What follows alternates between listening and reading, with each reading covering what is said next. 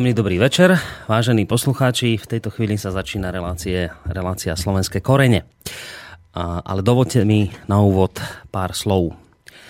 Nikto v našich dejinách sa neteší takému menu a takej úcte a tak oprávnene. A je len málo osobností v našich dejinách, ktoré spoločnosť nerozdeľujú, ale sceľujú. Ľudovít Štúr je symbolom národnej súdržnosti, pretože to bol on, kto sformuloval slovenskú národnú ideológiu. Bol filozofom, historikom, jazykovecom, spisovateľom, básnikom, pedagógom, publicistom, vydavateľom. Aby sa stal prvým slovenským politikom v pravom zmysle tohto slova.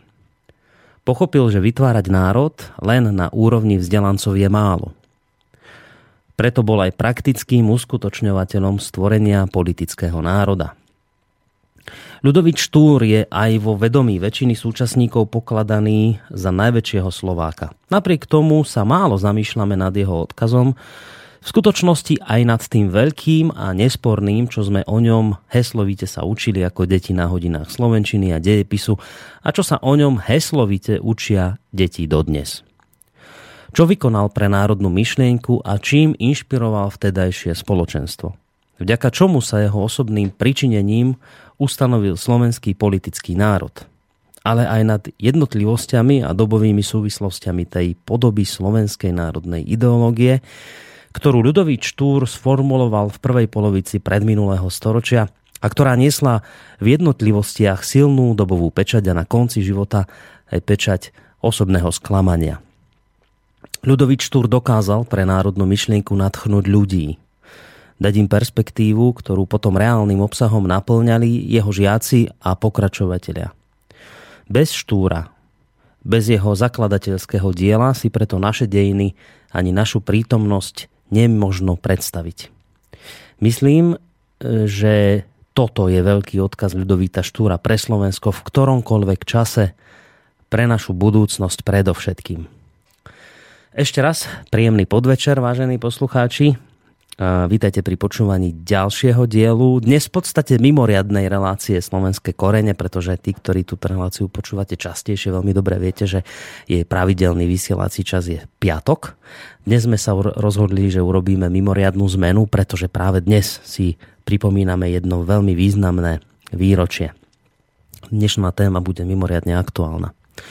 Obsah tej dnešnej časti už v podstate predznamenal krátky úryvok z prejavu istého politika, ktorý odznel počas uplynulého víkendu v obci Uhrovec, kde sa konala celonárodná spomienka venovaná 200. výročiu narodenia Ľudovíta Štúra. Mimochodom, a teraz mnohých naštvem, ale nevadí, mimochodom spomínaný prejav, z ktorého som vám odcitoval kratšiu časť, možno sa vám aj páčil a teraz sa vám jemne znepáči niektorým, práve eh, tento prejav predniesol v Uhrovci prezident Andrej Kiska. Ono to už tak býva, že významné osobnosti z našej histórie si vždy v určitom čase berú do úst uh, takýchto velikánov. A pre politikov, treba povedať, sú to akcie, taká, dal by sa povedať, povinná jazda. Aj z tohto dôvodu nechýbala na spomínanej akcii celá plejada vrcholných predstaviteľov, ani zďaleka nešlo len o prezidenta, bol tam aj premiér Fico, podpredsedovia vlády, predseda, teda podpredsedovia parlamentu, predseda parlamentu a iné osobnosti spoločenského života. Ale poďme k tomu podstatnému. Dnes je tomu vážení poslucháči presne 200 rokov od chvíle, keď sa 28. októbra roku pána 1815 v malej obci Uhrovec spadajúcej v tom čase pod Rakúske císárstvo narodil ako druhé z piatich detí národne uvedomelého učiteľa miestnej evangelickej školy Samuela Štúra a Ani Štúrovej rodenej Michalcovej, keď sa práve týmto dvom ľuďom narodil malý chlapček, ktorému dali meno Ľudovít. Dnes po 200 rokoch sa patrí nielen spomínať, ale čo je podľa mňa ďaleko podstatnejšie, treba odkaz tohto veľkého človeka konfrontovať s dnešnou dobou a s problémami a výzvami, ktoré prináša. Nestačí len spomínať, nestačí si urobiť čiarku, že však sme si zaspomínali a najbližšie opäť o rok. Oveľa dôležitejšie je klásť si vážne otázky a hľadať na ne ešte vážnejšie odpovede. Napríklad, pýtať sa otázku, že či je dnes po tých 200 rokoch ešte vôbec odkaz Ľudovíta Štúra živý. Či sa riadia naše elity, ale aj radoví občania skutočne tým, na čo Ľudovít Štúr dbal, alebo či ho už dnes vnímame len ako akúsu relikviu, na ktorú neslobodno siahnuť, ktorú si treba držať v úcte a to je tak všetko. Ľudovič Tvúr je autorom množstva diel a dodnes sú mu pripisované mnohé citáty, ako napríklad tento. Nie je šťastie nad druhými sa vypínať a druhých utláčať, ale šťastie s druhými žiť, rovne vzdelanými, rovne šťastnými, rovne spokojnými. No a teraz ruku na srdce. Žijeme dnes podľa tohto morálneho vzoru, ktorý nám Ľudovič tu odkázal? Riadia sa politici so všetkou vážnosťou týmito slovami, alebo, alebo sú im skôr na posmech. Riadíme sa nimi my v našich životoch, alebo nám už znejú len ako vyprázdnená romantická fráza. A potom, opomenúc pár heslovitých vedomostí, ktoré sme sa o Ľudovitovi Štúrovi naučili v škole, ako napríklad tu o uzákonení spisovnej Slovenčiny, čo my vlastne vieme o Ľudovitovi Štúrovi? Áno, jasne, keď vám v ankete sa spýtajú, kto je ľudový Štúr, tak všetci vedia. Ale poznáme jeho meno, vieme rok uzakonenia spisovnej Slovenčiny a čo ďalej. Vieme o ňom niečo viac? Aj na tieto otázky, vážení poslucháči, budeme dnes v tejto mimoriadne aktuálnej relácii hľadať odpovede s človekom, ktorý je už tradičným a pravidelným hostom relácie Slovenské korene. Doteraz sme mali vždy tú možnosť, že tu sedel s nami osobne. Tentokrát poprvýkrát nie sme spolu v štúdiu, ale on je v Bratislave predpokladám, kde si vo svojej kancelárii a my samozrejme v štúdiu v Banskej Bystrici. Na našej Skype linke, pretože cez Skype sa budeme spájať, by sme v tejto chvíli mali mať Viliama Hornáčka, akademického maliara a spoluzakladateľa spoločnosti slovenskej inteligencie. Uvidíme, či je to tak a či nám spojenie vyšlo. Počujeme sa, pán Hornáček, dobrý večer.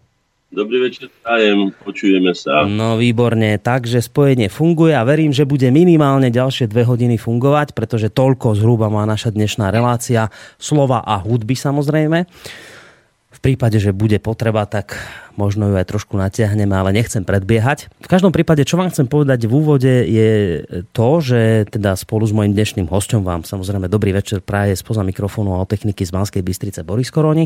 A druhá, ešte dôležitejšia informácia je tá, že aj dnes teda ide o kontaktnú reláciu a to vlastne pre vás znamená asi toľko, že vy v prípade, že budete mať k téme čo povedať, či už teda vyjadriť názor alebo položiť nejakú otázku, môjmu dnešnému hostovi, tak tak môžete využiť hneď niekoľko možností. Keďže máme hostia na Skyblinke, to znamená, že telefónna linka je voľná, takže nám môžete telefonovať na číslo 048 381 0101 a takisto nám môžete písať maily na adresu studiozavináčslobodnyvysielac.sk Toľko teda na úvod. Eh, aj technické informácie.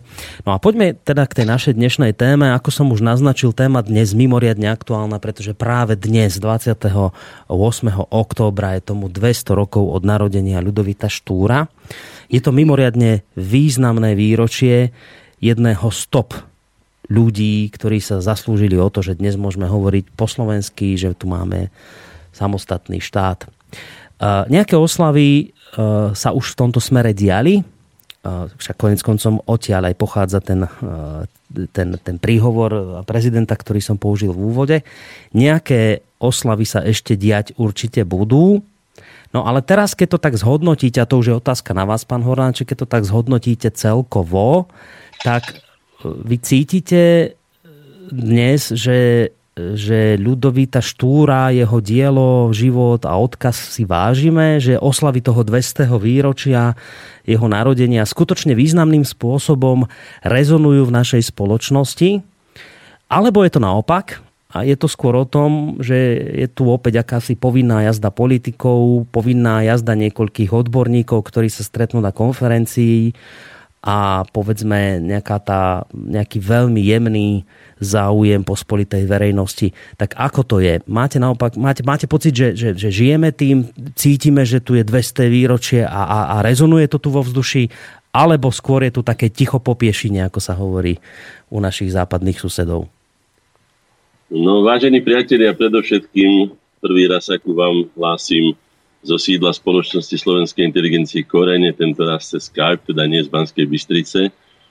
Korene eh, paradoxne na rozdiel od iných koreňov nesídlia v pivnici alebo pod zemou, ale na piatom poschodí v Bratislave, tak aby ste vedeli, tých paradoxov bude určite viac aj v dnešnom vysielaní.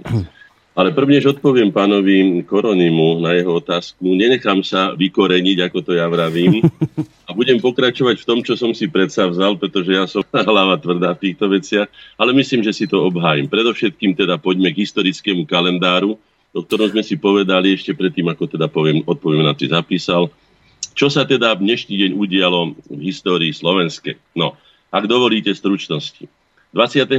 oktobra 1791 sa v Hornej Mičine narodil spisovateľ a dramatik Jan Chalúbka, autor jednej z najznámejších slovenských veselohier Kosúrkovo. Určite vám to pripomenie, odrodil sa Maďarov na Tesnošila, jeho Izé a taký ostatný, len aby nemusel po slovensky sa vyjadrovať a aby teda bol, ako sa povie, na módnej vlne. Dnes by sme mohli povedať, že je niekto po angličtený, kedy si bol po latinčený, po maďarčený, počeštený a všelijako. No, Ľudovíč Štúro iného sa zaslúžil aj o to, že Slovenčina je natoľko bohatým jazykom, že nemusíme skutočne sa po nejako inak ako len po, slovenči, po slovensky vyjadrovať. No, takže to by sme mali Jana Chalúbku a jeho Kocúrkovo. V roku 1815 idem postupne chronologicky. V Uhrovci sa narodil velikán, velikán Ludovič Štúr, kľúčová osobnosť slovenských dejín. Viac o ňom hovoriť teraz nebudem, myslím, že celá relácia sa mu bude venovať dostatočne. 28. oktobra 1880 sa na Mijave narodil chiedny primáš ľudovej mijavskej muziky Samko Dudík, ktorý na Svetovom hudobnom festivale vo Frankfurte nad Mohanom získal zlatú medalu za interpretáciu slovenských ľudových piesní, ktoré, ako vidíme, teda aj v Nemecku očarúvali ľudí, alebo teda širšie svetové obecenstvo.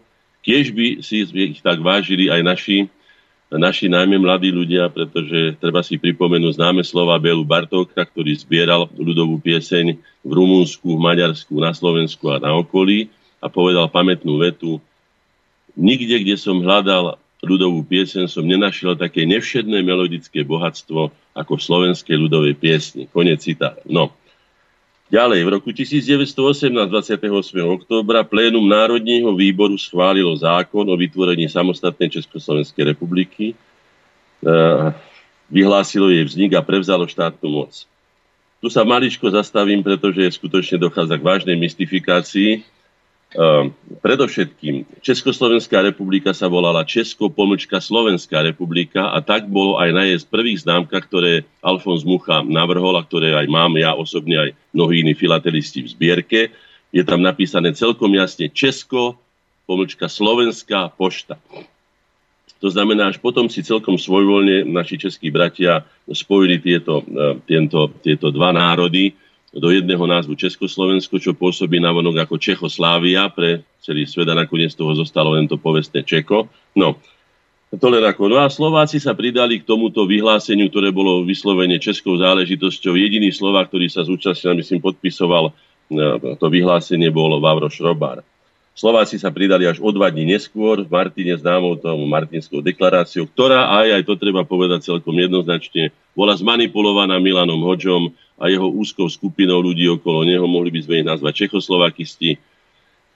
No a je to, je to veľmi smutné, že sa za chrbtom tých ľudí, ktorí vlastne schválili text, medzi nimi aj Andrej Hlinka toho 30. 30. 10. 1918, sa to 31.10. zmenilo na doslova paškvil a kto si prečíta Martinskú deklaráciu, žasne nad tým, ako je možné jedným dýchom hovoriť aj o slovenskom národe a potom o československom národe a tak ďalej. Čiže je evidentné, že sa to šilo rýchlo rýchlo, rýchlo a že to bol vlastne podvrh. Ale to nechám na historikov, to len tak, ako aby sme si teda povedali určitú pravdu. No, ďalší dátum je 28.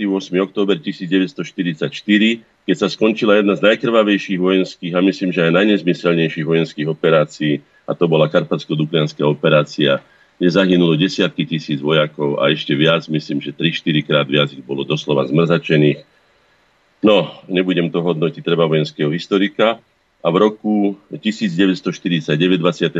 oktobra, je to dnes teda taký pomerne bohatý deň na významné udalosti, bola dokončená trať mládeže z Hronskej Dúbravy do Banskej Šťavnice už bez ohľadu na tú ideologickú náplň, ktorá, sa, teda, ktorá sprevádzala túto, túto masovú akciu budovania trati mládeže, treba povedať jednoznačne, že predsa len sa vytvorila dobrá vec, pretože na tejto trati sa do dneska môžu ľudia prevážať vlakom a je to, je to teda užitočná záležitosť. Aj keď chvíľu hrozilo, že už sa nebudú prená, prevážať, ale potom sa to podarilo zvráť. Že aj keď chvíľu to vyzeralo tak, že nebudú sa už prevážať, lebo hrozilo, že železnice... V každom prípade slúžila svojmu účelu. A, ale slúži dodnes, slúži dodnes, lebo nakoniec potom z toho nebolo. Dobre a značením urobená a tak ďalej. Takže toľko by som povedal, to je k historickému kalendáru, ktorý by sme si mali osvojiť, ako som povedal aj na našich školách a myslím, že aj na štátnych úradoch, kde by sa pri takýchto významných udalostiach malo aspoň pár slov povedať a pripomenúť. A ešte predbehnem teda odpoveď, ak dovolíte. A na to, čo povedal pán prezident, ja to nebudem ani náhodou hodnotiť, ale, ale dám vám na porovnanie iný text, ktorý nie je dlhý, je asi taký možno, že ešte kratší, mm-hmm. ktorý napísal Štefan Krčmery v roku 1924 o Ľudovítovi Štúrovi. Ak dovolíte, ja vám ho, kým máte ešte v živej pamäti to, čo povedal, Neviem, kto mu to napísal, predpokladám, že on to nebol, ak dovolíte trošku ironie, ale to je skutočne iba môj osobný názor. Už teda ľudový štúr od Štefana Krčmeryho z hmm. roku 1924.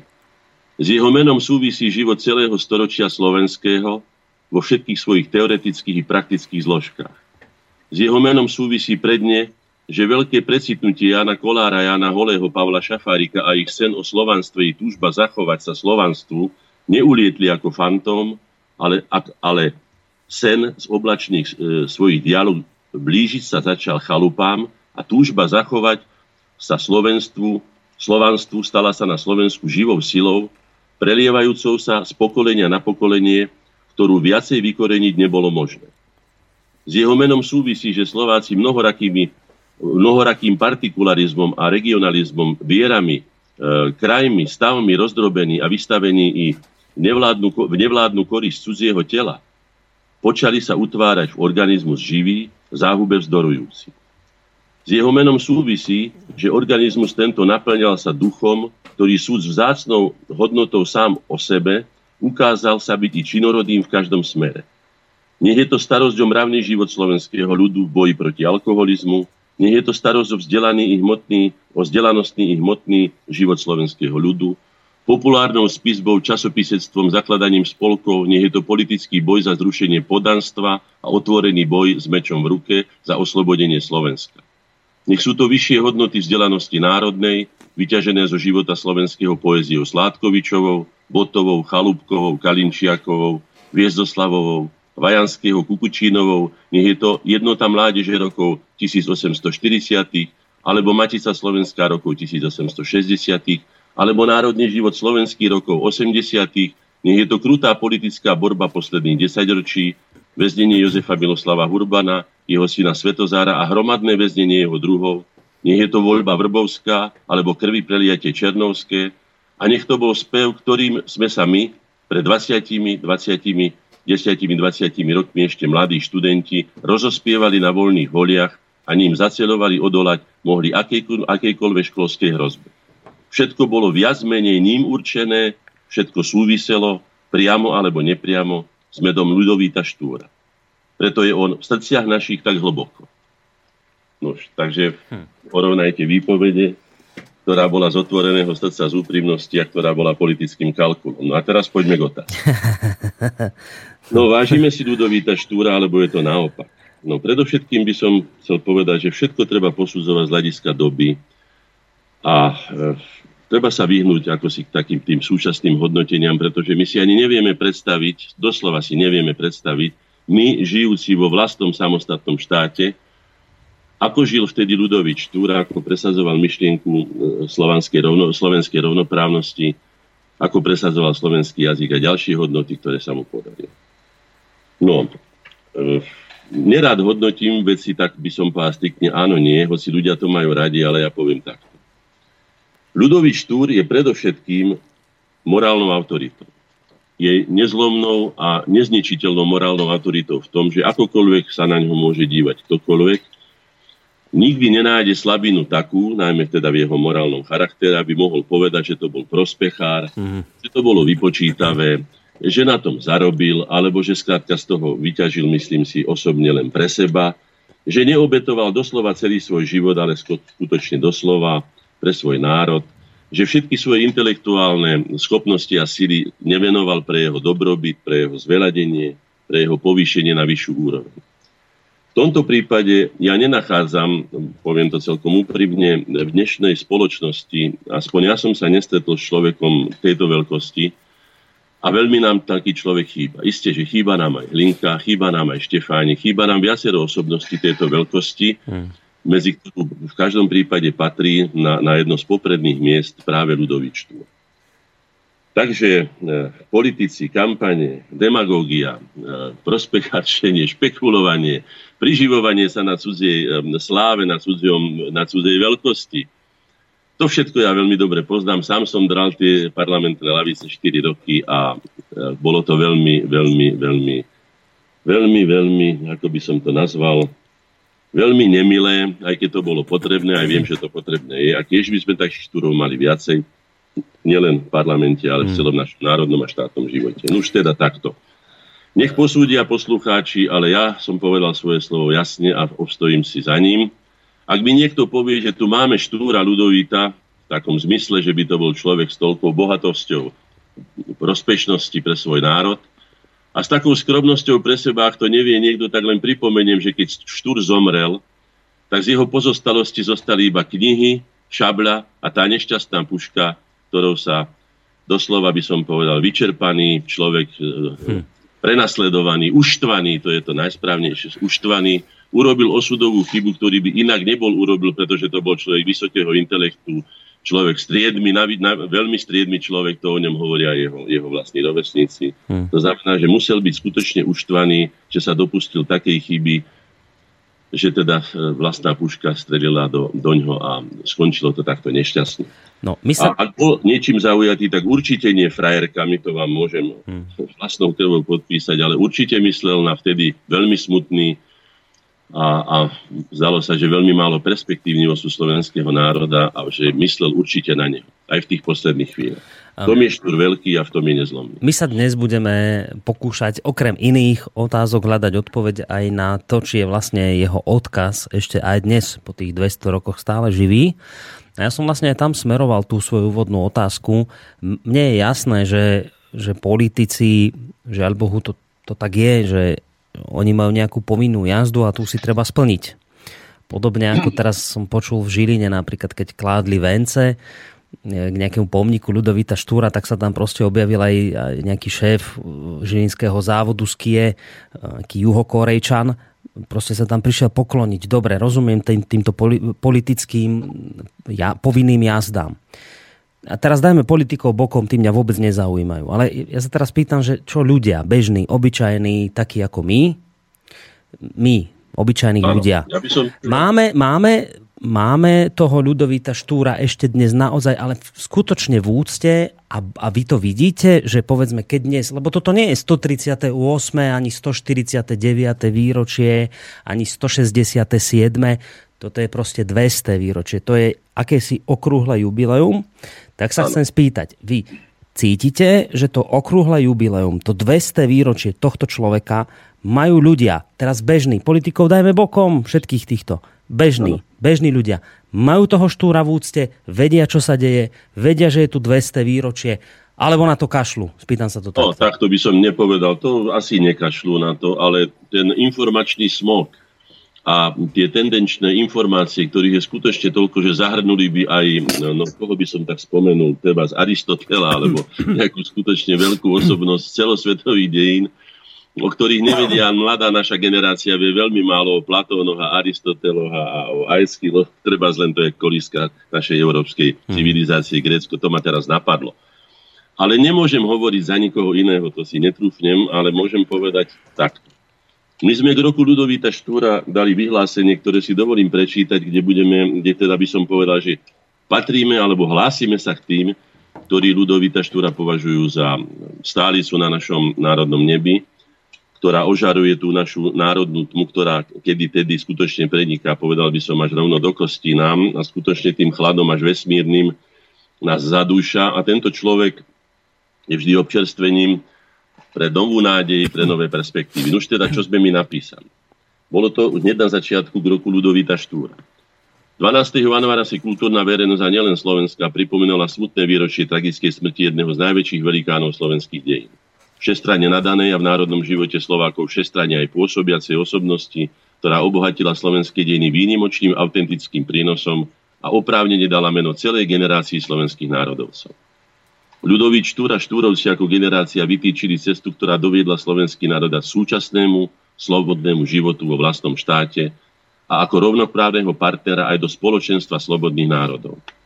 Pritom generácia Štúrovcov vždy zdôrazňovala potrebu zachovania si národnej individuality a rozvíjania hodnot národného dedistva Slovákov. A to vždy v duchu odkazu podstaty a zmyslu slovenských dejín, ktorým je, a teraz to zvýrazním, zvrchované rozhodovanie o našom národnom osode. Toto je zmyslom slovenských dejín. Štúrovský generačný program však nespočíval iba v slovách, ale bol naplnený aj tvorivými činmi. Najvýznamnejším patrila kodifikácia spisovnej slovenčiny, základného prvku integrujúceho Slovákov ako národné spoločenstvo. Do deň sa však zapísali aj činmi revolučnými. Najmä vytvorením Slovenskej národnej rady a týmto vrcholným orgánom Slovákov vyhláseným aj uskutočneným slovenským povstaním v rokoch 848 až 1849. Ľudovíč Štúra celá generácia vtedajších národne uvedomelých slovenských vlastencov sa stala a dodnes aj je obdivuhodným príkladom a nasledovania vhodným vzorom pre všetky generácie Slovákov, lebo naplnila skutkami svoj program a dokázala tým, že povedané slovami Ľudovíta Štúra, kto sa sám neopúšťa, nebýva opustený a tiež, kým duch v národe, národ žije. Tieto z dlhoročnej skúsenosti nášho národa vychádzajúce múdre slova nesú aktuálny odkaz aj pre náš súčasný stav prehlbujúcej sa celospoločenskej krízy, prameniacej z neúcty k vlastnému národnému dedičstvu, čo je zákonitým prejavom zvrátenej hierarchie hodnot. Tento krízový stav kulminuje a slovenská spoločnosť akoby bez morálnych autorít, no zastavím sa tu na jedna z tých morálnych autorít, nedávno zomrela, je to kardinál Korec. Bezradne hľadá cestu z ničivého zovretia cudzorodých tlakov, aby obnovila vlastné zdroje novej tvorivej energie a motivácie k ďalším dejinotvorným činom. Jedným z inšpiračných zdrojov nášho návratu k vlastným koreňom je aj odkaz velikána našich dejín Ludovíta Štúra a jeho generácie. Ako ich programoví a pokračovatelia a obnovitelia Slovenskej národnej rady 1848 už štvrtstoročie vzdávame úctu ich odkazu našou prácou na čele zápasov službe národov a vlasti, ako im, ako skutočným orlom tatranským, patrí táto báseň, lebo veľkosť Štúra Štúrovcov spočíva aj v ich morálnej bezúhonnosti a bezvýhradnej vernosti a oddanosti hodnotám tvoriacim duchovný erb nášho národa, jeho klenotom je a navždy zostáva ich čestný život a čisté svedomie. Združenia slovenskej inteligencie a rada osobnosti. Ešte docitujem, keď už som teda spomenul tú báseň, ja som si dovolil venovať túto báseň Orlom Tatranským k roku Ľudovíta Štúra. Už teda. Vzdajme hold mŕtvým, čo dali život za naše právo slobodne žiť. Aj múdrym, ktorí nadvezovali našu krvavú dejinnú niť. Uctíme všetkých, čestných a verných, čo nám pomohli dosiahnuť cieľ.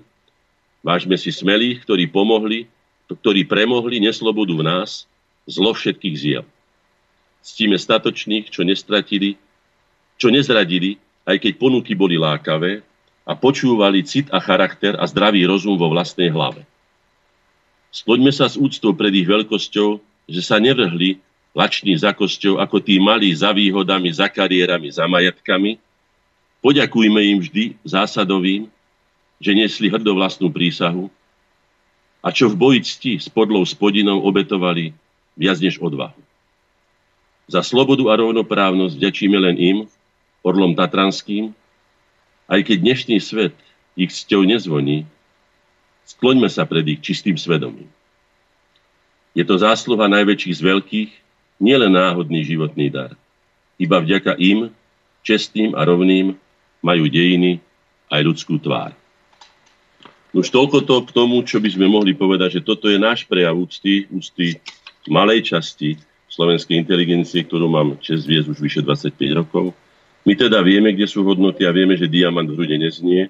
A uctili sme si to týmito slovami, nechám na vaše posúdenie a vypovedali sme aj svoju, svoju úctu a vďaku týmto velikánom. No dobre, ale to ste vy, slovenská inteligencia. Ja sa pýtam teraz a... znova, ešte trvám na tej otázke stále, že že čo ľudia bežní. Toto ma zaujíma. No, a teraz ja váš myslím, názor, že... ako to vy vnímate. Že to nemusí byť, že to tak naozaj je. Povedzte mi váš názor, ako to vy vidíte. Ja si myslím, že keď to, čo som prečítal, či už od Krčmeryho, alebo od nás, porovnajú ľudia s tým, čo žijeme, odpoveď majú jasne pred sebou. Ja ho môžem aj povedať za seba. Určite nie. Určite nedodržiavajú. Ako som už povedal tiež, takého človeka ja som za svojich 25 rokov službe národu a vlasti skutočne medzi elitou nenašiel. Človeka tejto osobnostnej veľkosti, túto morál, takúto morálnu autoritu, skutočne nezlobnú, ktorá by bez ozbytku splňala to, čo hovorila a tomu národu na oltár dala skutočne celý svoj život, som nenašiel. Hmm. Pritom chcem povedať, že sme príslušníkmi, hovorí sa to veľmi často, kresťanskej civilizácie. Neviem, či si to ľudia uvedomujú, že kresťanská civilizácia je predovšetkým e, teda charakterizovaná sebaobetovaním sa. Sebaobetovaním sa. No, vieme, že Ježiš Kristus sa seba obetoval za ľudstvo na kríži, trpel a tak ďalej, to všetci kresťania poznajú. Môžete mi povedať, alebo viete, alebo spýtajte sa sami seba, alebo porovnajte, koľko takých ľudí by ste našli, ktorí nemyslím tak, aby sa niekto ukrižoval, ale či sú ochotní obetovať napríklad svoje vlastné pohodlie, áno, svoje vlastné pohodlie, sú ochotní obetovať. Svoj relatívne vysoký štandard, teraz poviem relatívne, pretože porovnávame dve generácie. Ste sa pýtali, že či dnešní ľudia dodržiavajú to, čo e, povedzme navrhli, alebo čo dodržiavali, alebo čím žili štúrovci. No, či si ctia jeho odkaz. Je taký Aha. veľký rozdiel a taký veľký most, že keď môžem povedať, že keby sme porovnali hodnotový systém z polovice 19. storočia a hodnotový systém súčasný, tak by sme sa veľmi prekvapili, že je až doslova zvrátený. No, ale to som hovoril mnohokrát. To mhm. znamená, že ja som povedal svoje, nech si ľudia tiež odpovedí. Nie, určite nedodržiavame, ani si neúctíme, pretože hlavnou úctou alebo hlavným prejavom úcty nie je slova a kladenie venčekov a takéto tie tanečky, ako ste poznamenali, hej, tie mm. rituálne, povinné jazdy za politickým e, prospechom, osobným samozrejme. Nie. Jedine, prejav úcty je jedine byť takým, alebo aspoň podobným, e, ako boli tí, ktorých si vážime a ktorých si ctíme. My sme dnes na Facebooku samozrejme zverejnili, že túto reláciu budeme robiť a nesie táto relácia názov, že či je odkaz Ľudovíta Štúra aj po 200 rokoch živý. A teraz vám prečítam, že iba zo pár výpovedí ľudí, čo tam písali. Marek napísal, že bol by som spokojný, ja by som, že, že Slováci sú uznaní za národ, majú vlastný štát a svoj vlastný jazyk a z neho je ikona slovenského národa. Niekto ďalší píše, že keby toto dnes videl, čo tu je, ľudový Štúr, ako to teraz všeobecne vyzerá na Slovensku, musel by sa v hrobe obracať. Niekto ďalší píše, to je pravda, doba nikdy nebola ľahká, ale toto, čo sa deje teraz, by nikoho ani vo sne nenapadlo. A niekto ďalší napísal, že tak v prvom rade si myslím, že byť ikonou bola asi posledná vec, o ktorú sa Štúr snažil. Okrem toho nemyslím si, že sa treba zastaviť pri tom, že máme štát a tak ďalej, ale stále nás má západný svet za podradnú skupinu ľudí, veď napokon to vidíme pri rozhodovaní v Európskej únii. Toto napísali niektorí naši poslucháči, ktorí reagovali na otázku, či je teda ešte jeho odkaz stále živý. A teraz, ja som sa vás to už kedysi pýtal, ale teraz spýtam sa vás to znova, lebo dnes je na to naozaj vhodná chvíľa. Teoreticky, keby dnes ľudový Štúr stal z hrobu a prišiel by sem a videl by, ako to Slovensko dnes vyzerá, čo tu máme. Podľa vás, počuli ste názory poslucháčov, teraz mi vypovedzte váš. Bol by podľa vás v celku spokojný, možno až hrdý, čo sa podarilo za tých 200 rokov Slovákom? Alebo by sa slovami nášho poslucháča uh, Antona v hrobe obracal, chudák, že by tam radšej išiel naspäť, lebo by sa na toto tu nemohol pozerať. Podľa vás, čo skôr by sa stalo? No to bude, alebo je taký ako čierno-biele. Povedal som, že áno, e, tak sa to populárne sa dá k tomu vyjadriť, ale môžem povedať takto.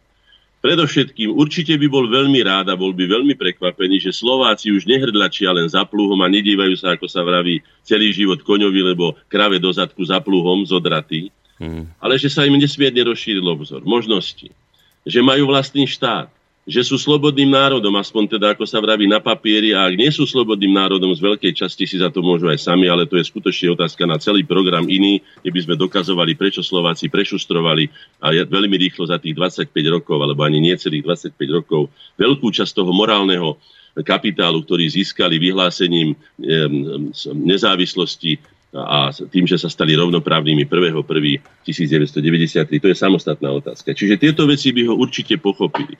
Nevidel by zodratých ľudí, videl by sa čudoval, že či každý, každý Slovák je hádam farár, keď je taký vypasený, alebo notár, alebo kto, lebo teraz je to už tak, ako si. Alebo prečo sú tie dievčatá také hobľované, ako ja vravím, že ani cici, ani rici.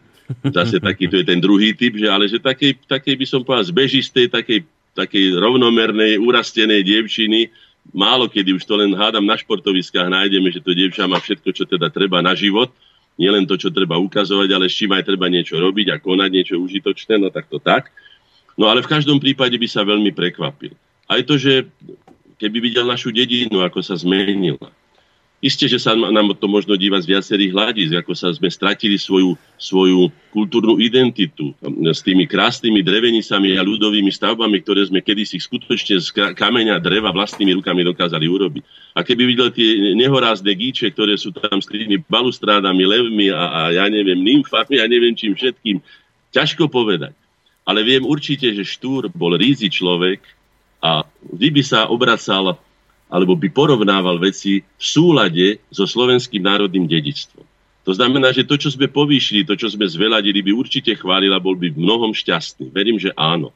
Oni si nevedeli predstaviť veci, len my predstavme, ak si to vieme predstaviť, zase vidíte, je to zložité, že oni, ľudia toho slobodného ducha, doslova Orly Tatranský, sa odvážili v rámci vtedajšieho úhroska nazvať našu odveku dávnu vlast len slovenským okolím slovenské okolie. Hej, potom sme prešli k slovenskej krajine, za, za anatomistov, potom slovenskému štátu, potom Slovenskej republike, už sme si to ako si osvojili, alebo osvojujeme si to. Takže takto je to.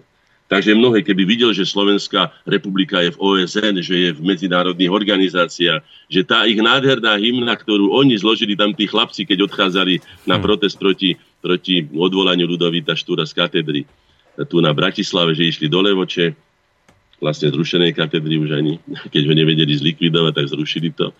Takže e, na Tatrov sa blízka, by sa podíl, že už na Tatrov býva aj, aj pekne, aj ľudia sú niektorí usmiatí, aj sú baculatí, ako som povedal. Deti nie sú otrhané, to v každom prípade treba povedať, že už ozaj toto tu nie je, už nech je akokoľvek.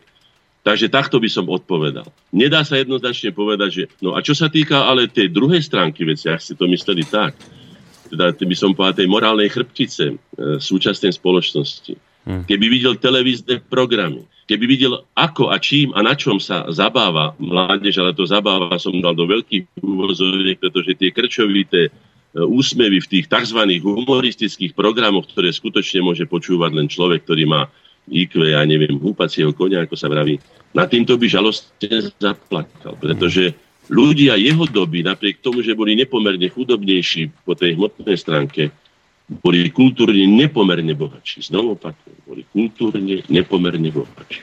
No, takže to. Hmm. Dobre, tak e, spomínali ste nejakú hymnu, no. mne to tak evokovalo takú vec, že bolo by asi niečo aj zahrať, aby sme si trošku oddychli. Nie, nejakú slovenskú hymnu. No, slovenskú hymnu, tu musím teraz nájsť, to nie je len tak, hneď. Áno. Na Tatrov sa blízka na nápev kopala studinku. Až sme to minule spievali, až sa nemýlim. My sme to dávali minule, ale bolo to v takej verzii ľudovkovej. Však tam sme to dali niečo... Áno, no podľa, podľa tej ľudovej piesne kopala studien. Kopala studienku, pozerala do nej. No, dali kopala sme... studienku, pozerala do nej. Či je tak hlboká, ako je široká, skočila by do nej. No. A to je na Tatrou sa blízka hromy divo bijú. No. Takže to nájdete, tak môžete. No hľadám, hľadám rýchlo, lebo to nie je také jednoduché tu to u nás nájsť hneď. No, máme a... ešte niečo zarecitovať? Skúste ešte niečo zarecitovať, kým pohľadám. No. Dobre, tak, tak jedna z tých pásí, ktorú som v roku 2006 pri obrane pamätníka Ludovita Štúra a jeho generácii na, na Štúrovom námestí v Bratislave, keď ho chceli premiesňovať kvôli Márii Terezii, k čomu som sa vyjadril, to ešte musím povedať na obranu toho pamätníka, že Štúr a Štúrovská generácia urobili pre slovenský národ nepomerne viac, ako nie Mária Terézia, ale ako všetci králi, ktorí tu kedy nad nami vládli, takže im no. to patrí. Už teda Štúrov som. Slovo a pero, kniha a meč. Z prameňa citu skriesená reč. Na zemi býva pre svet aj nás iba vzácne čas veľkých hviezdnych chvíľ, keď v hniezde rečí v náručí slova sa z ľudu znova národ narodí. Chráni ho verne nad hrady pevne slovenský jazyk materčiny cit, z celého srdca úprimná vďaka brat Michal, brat Jozef, brat Ľudový. Brat Michal Miloslav, ty hlasník rána zvon strážnych veží, čo zvolal verných súcich na slovo. Ocel, olovo ani ľudskú krv si zrieť nemohol. Však budiť slovom slovenský národ si neprestával. Za to ti buď čest a väčšiná sláva. Brat Jozef Miloslav, ty meč a oheň, jasná pochodeň na poliach bojov krutých hodmedov, smrtonosný strach. Zatočné srdce v národnej hrudi, veď obdiv budí ešte aj podnes deň tvoj hrdý prach. Brat Ľudovít Velislav, ty svetlo žitia majak nad tmami, nad nocami deň, žiarivejší než každej hviezdy svit. Najväčší z veľkých orol nad prázdnom, čo videl z hora slepú tupetu, na mocných krídla slovenskej reči kriesil a dvíhal národ život. Odvážne srdcom, znešený duchom, statočný činom, sokoly orly daní nám šťastím, trojhvezdie veľkých, láska, meč a štít. Vo svetej vlasti vždy spolu s vami, tu nad Dunajom a pod Tatrami, bude náš národ. Ďaká vám, bratia, už na veky žiť. Hm. Tak. tak, a ja som medzi tým našiel hymnu, tak ideme na ňu. Not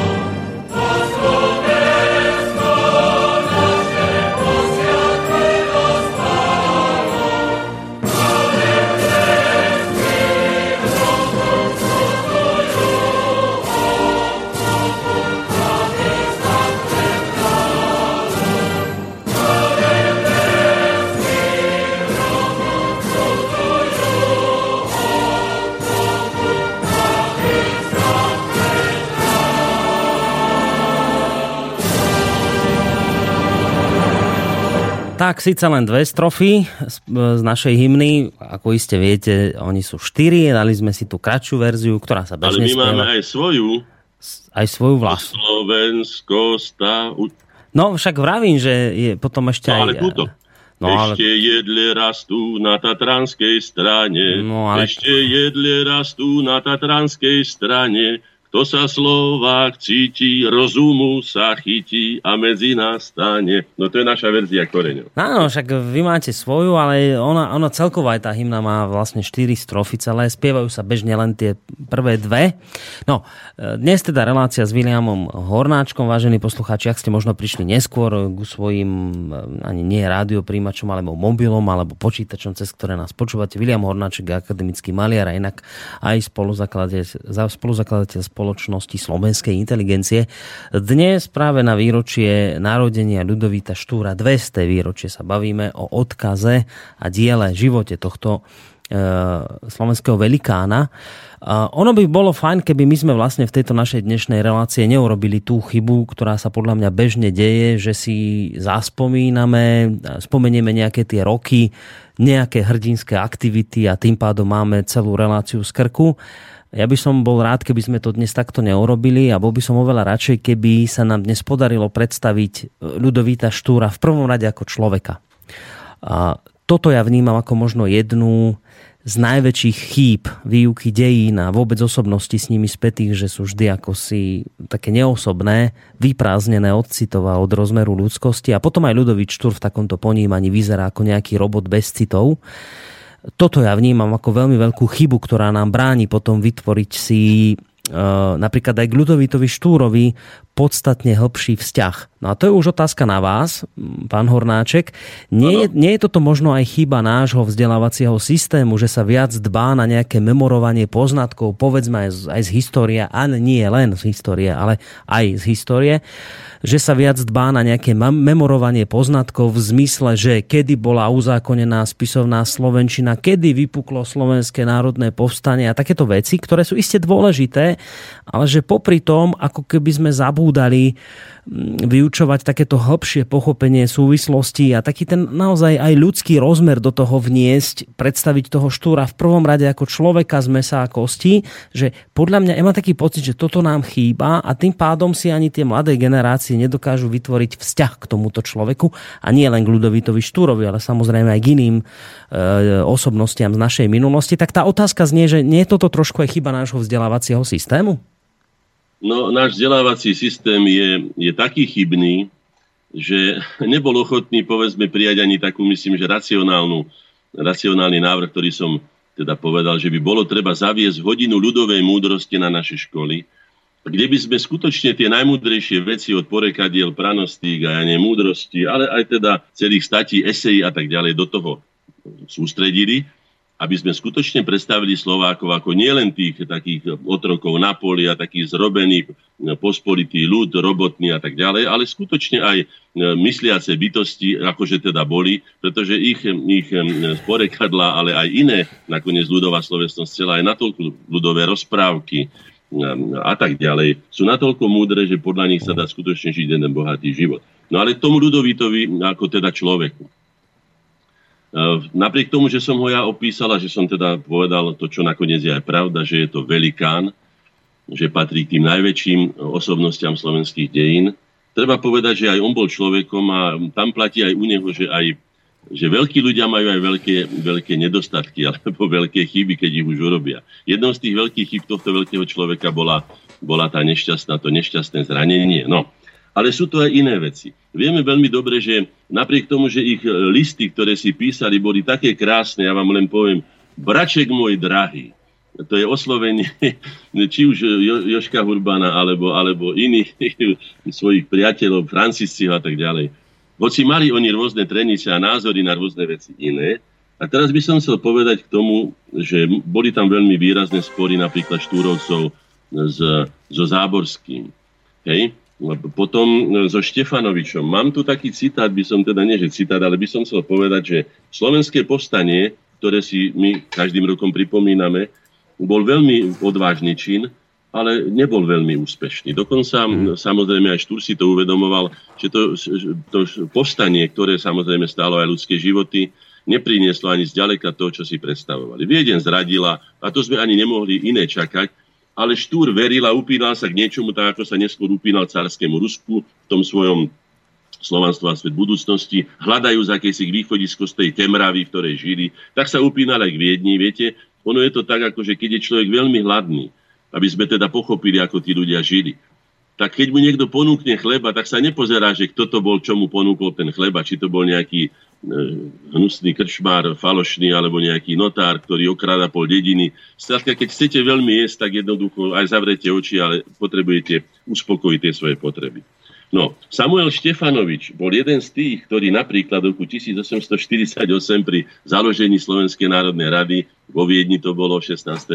16.9.1848 neprisahal a veľmi prudko sa postavil proti tomu, že sa dáva štúr aj teda jeho celá družina s Viedňou dohromady, lebo povedal jasne, títo vám to nič z toho nesplnia, tí vás ani za ľudí nemajú veľmi prudko, a teda pohneval si, pretože Štúr bol zase vynikajúci rečník, bol to človek impozantný, autoritatívny a tak ďalej.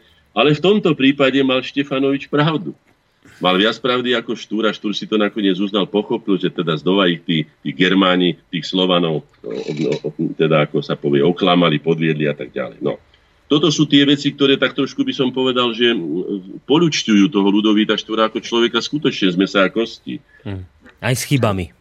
A zároveň je škoda, že nevieme o Samuelovi Dobroslavovi Štefanovičovi, ktorý písal brilantné eseje, dokonca sa pustil aj do takého ďalšieho z velikánov ako eh, Urbana Vajanského, kde mu tie jeho suchú ratoles mu povedal, že to teda není dobrá literatúra, alebo je schematická a tak ďalej. No, toto by bolo treba povedať a treba by, trebalo by povedať aj tú druhú stánku tej, tej mince, alebo teda tú odvrátenú tvár mesiaca, nielen tú, čo sa na nás usmieva, čo nám žiari na cestičku v noci, ale aj toto a to nie kvôli tomu, aby sme Štúra ako nejakým spôsobom zhadzovali, ale aby sme vyvážili tú jeho osobnosť v tom zmysle, aby skutočne to nebola kamenná socha alebo bronzový odliatok, ale aby to bol živý človek, mm. ktorý sa mohol miliť a aj sa určite milí, tak ako každý z nás e, nemôže mať vždy pravdu. Preto som aj povedal, že to, čo ja hovorím, aj keď to hovorím s presvedčivosťou mne vlastnou, tak e, nikdy som nepovedal, že to je jediná pravda, ktorá na svete je.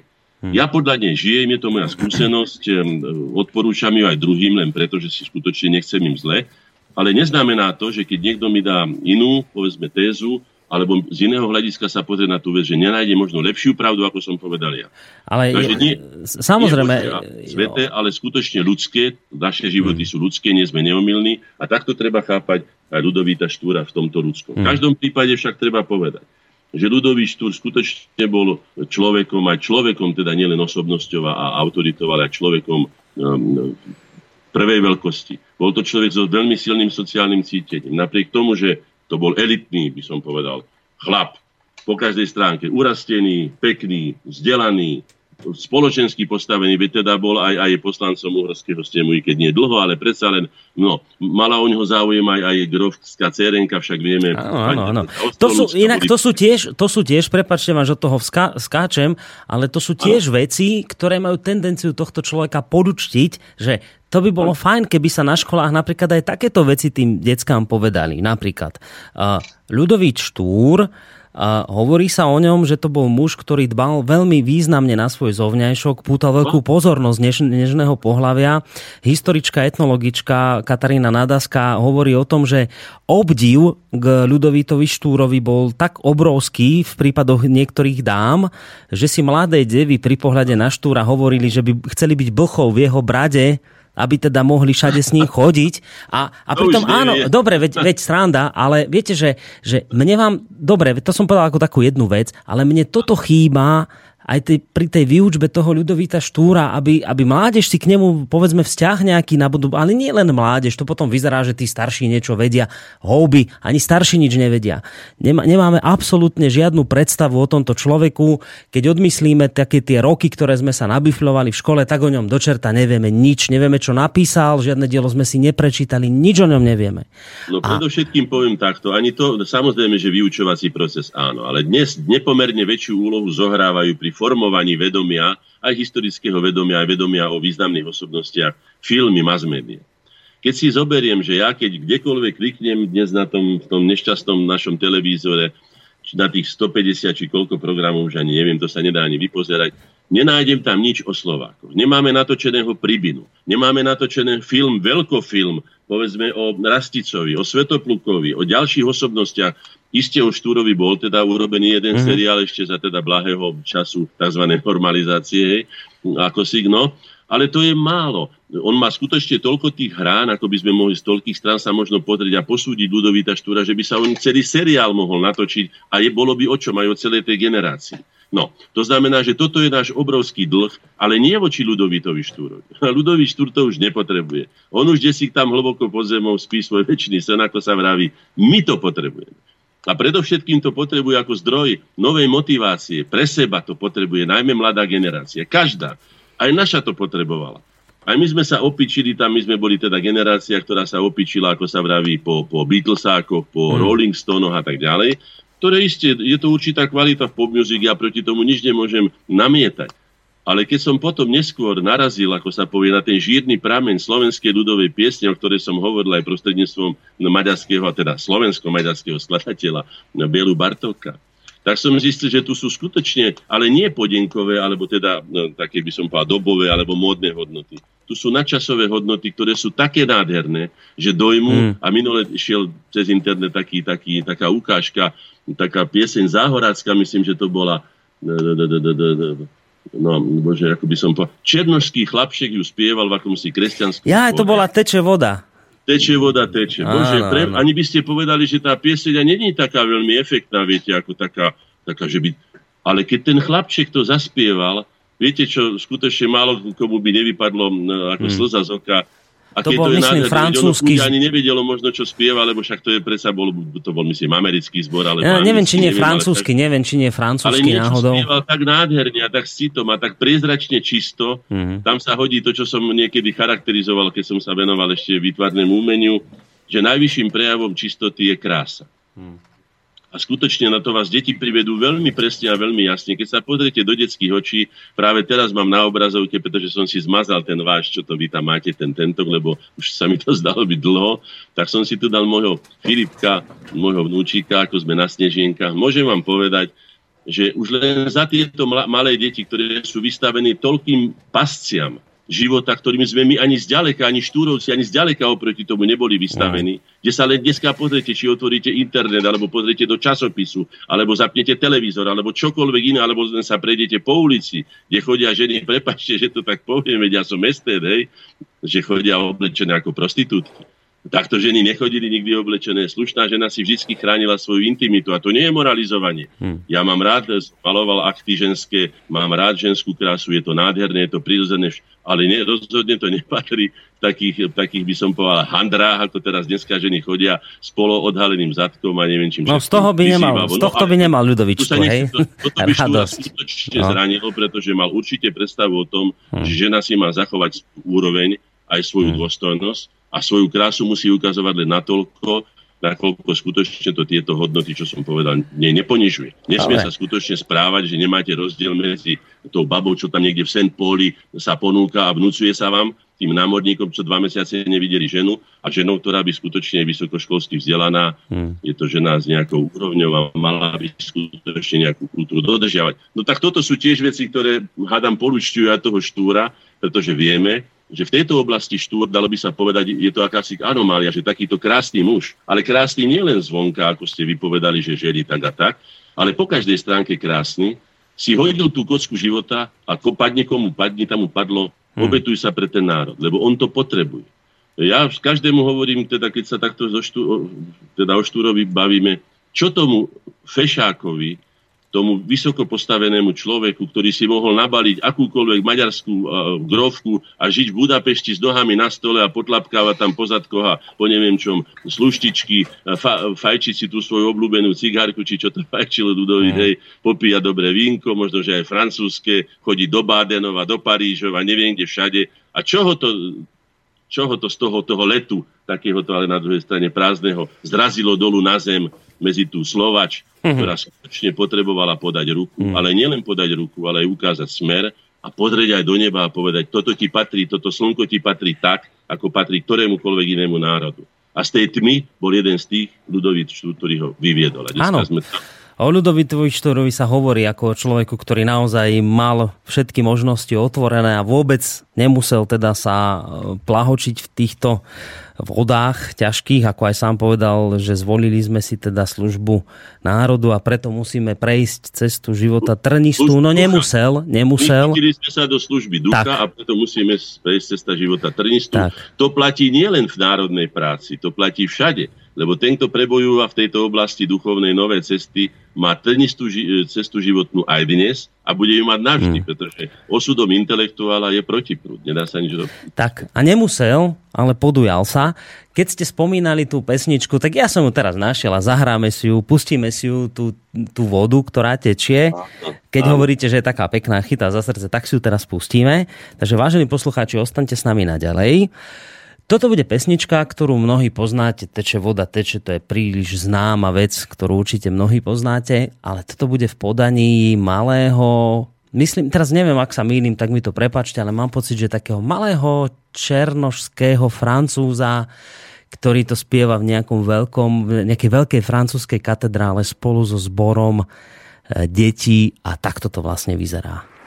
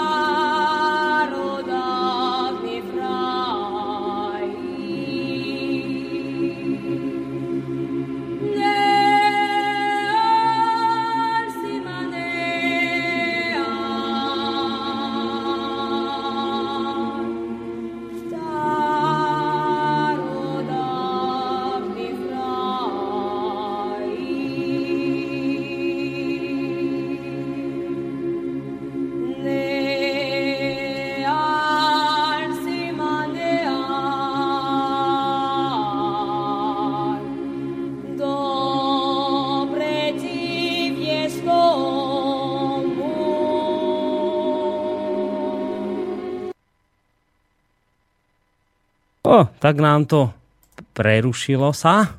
Uvidíme, či sa nám podarí naspäť to nahodiť. Počkajte chvíľku a už by to malo fungovať ďalej. Chvíľočku nám dajte, lebo nás tu nepočúva technika.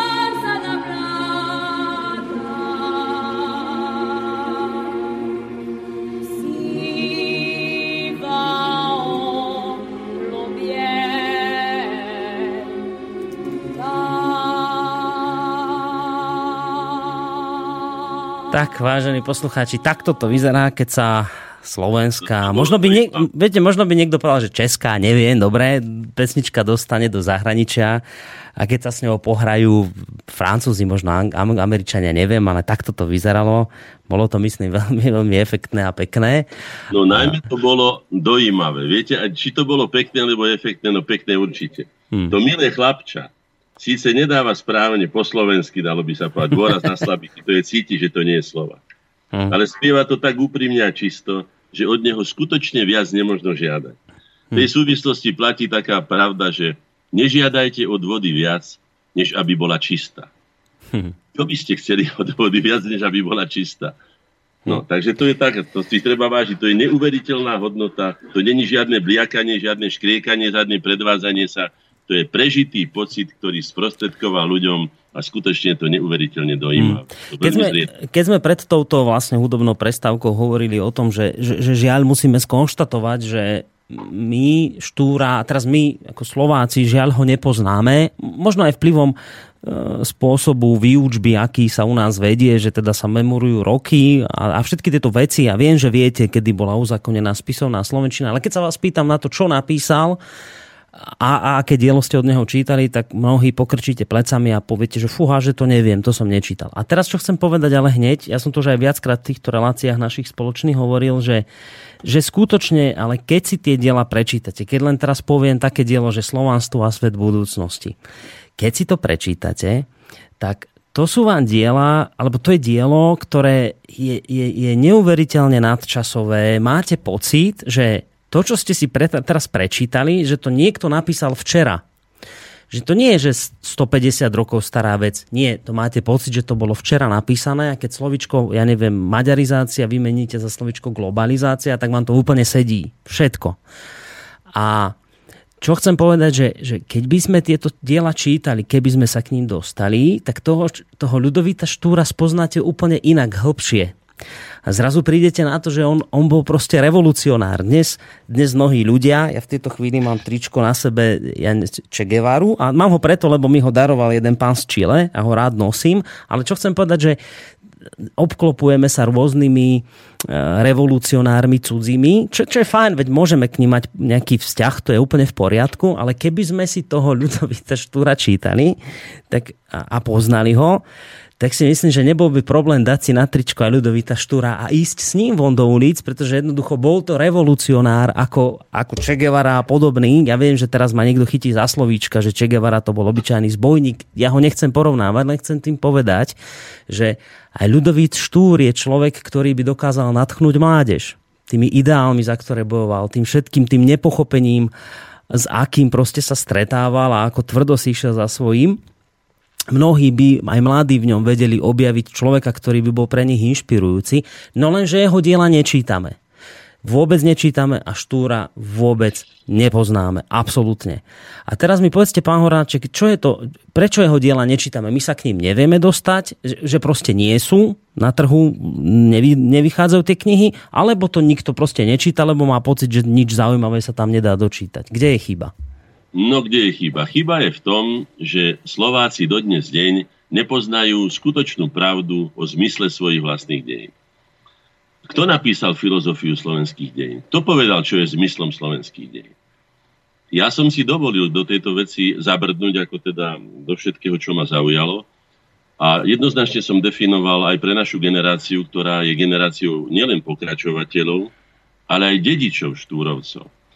Uh, viete, tá dnešná relácia znie, počkajte, ako sme si to povedali. No či je jeho odkaz ešte stále živý, tak znie. No, tak, a ja sa k tomu vrátim, lebo to je dôležité, potom sa dostaneme aj k tým knihám a tak. No tak teda počúvajte, čo je. Čím sme my ako tá skupina slovenskej inteligencie, pretože aj Štúrovci boli relatívne malá skupinka slovenskej inteligencie, popri mm. vtedajšej inteligencie, ktorá už bola odnárodnená, bola maďarizovaná, alebo bola kozmopolitná, alebo skrátka nebola slovenská. No. A my? Už tak teda obhájim to, čo som povedal, že sme nielen programoví pokračovatelia, pretože v našich základných dokumentoch pri konštituovaní koreňov Slovakie plus aj obnovené Slovenskej národnej rady 1848, to znamená, že z tých slovenských národných rád, ktorých bolo asi 5 lebo 6 v dejinách, sme obnovili len tú jednu, pretože sme presvedčení o tom, že tá jediná, prvá a zakladajúca bola skutočne úprimná, bola nezištná, bola to Národná rada, ktorá sa išla obetovať za národ, ktorá ho išla z tej tmy vyťahnuť na to svetlo, ako som vravela, pomáhala mu. A najmä títo ľudia boli obetovní, nie že zodrať nohavice v parlamentných laviciach, ale, ale postavili sa na to e, Mijavsko-Brezovské pole cti s holými hruďami, s tými, s tými napol polovníckými puškami, skutočne už nemodernými vtedy proti delám sekopierovcov a tak ďalej. Skutočne to bola obetavosť, ktorú si ja neviem dnes predstaviť, či by sme narabovali, naverbovali teda hm. zo, zo, zo 100-200 chlapov, no. len v Rači, tam, kde ja teraz bývam v Rači, 100, stotina chlapov z Rače, vtedy neviem, koľko mohla mať Rača v tých meru 8 rokoch obyvateľov, ale keď 100 chlapov išlo z, do Hurbanových teda jednotiek slovenských, slovenského povstania, tak by som povedal, že to bolo neuveriteľne veľa. Že to boli skoro všetci mladí chlapi, by som to povedal tak. No a teraz tomu, tomu pokračovaniu, to som už povedal nášmu, že sme programoví pokračovateľi, ale poviem, v čom sme aj dedičia. A možno budete prekvapení, a sám neviem, a pritom nie som duchár nejaký, že by som veril na nejaké také načahovanie sa akýchsi duchov doby spred 150 rokov k nám, že my máme, vlastníme ako združenia uh, jedinú pečať Slovenskej národnej rady, ktorú pečatil Urban Štúr v tých rokoch meru 8.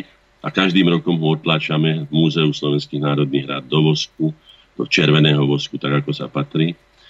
A nie len, že máme túto jedinú, jedinú e, pečať Slovenskej národnej rady, kde je napísané Slovenská národnia rada 1848, ale máme aj brúsenú flašu hranačku Janka Francisciho, kde je nádherne, nádherne vybrúsené ako z uhorského znaku, ako keby do neba vychádza slovenský znak, slovenský dvojkríž na trojvrši. A vzadu je napísaný tento veršík Janka Francisci. Oj, spievaj milejne o našom národe, bo spevy ľúbené túžia po slobode. Už takéto dve hm.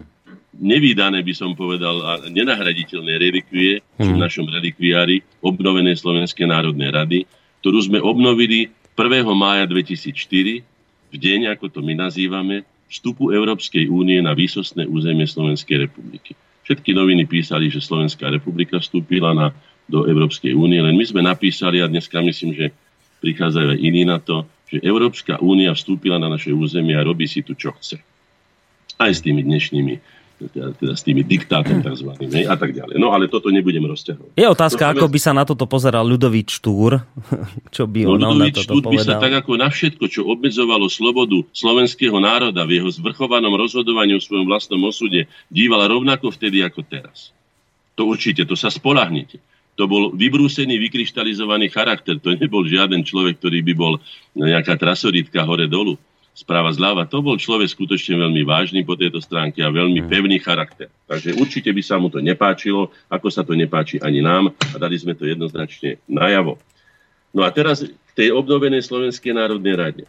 Viete, že známu vychádzkou Ľudovíta Štúra, myslím, že 24. to bolo 24. apríla eh, eh, na Devíne, hej, keď Štúr navrhol, že si budú dávať ako slovanské mena, staroslovanské mena. No.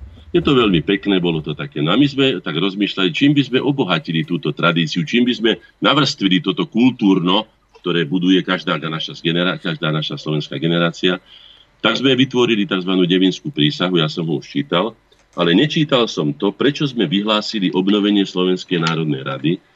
A keďže tá relácia znie, že, teda, že či je odkaz ešte Ludovita Štúra a pochopiteľne teda jeho druhov živý, tak ja si to dokážem doložiť skutočne konkrétnym dokumentom, ktorý raz bude už teraz je historickým dokumentom, ktorý som čítal tam a prečítam ho aj vám. Čítal som ho na mieste, kde bola prvá akadémia slovenskej mládeže v 9. storočí, ktorú založil Metod s Rasticom, Rastislavom, kráľom Rastislavom. A mali sme taký obrovský náskok, keby sme sa boli chopili rozumanie meča, ako to urobil potom král Svetopluk.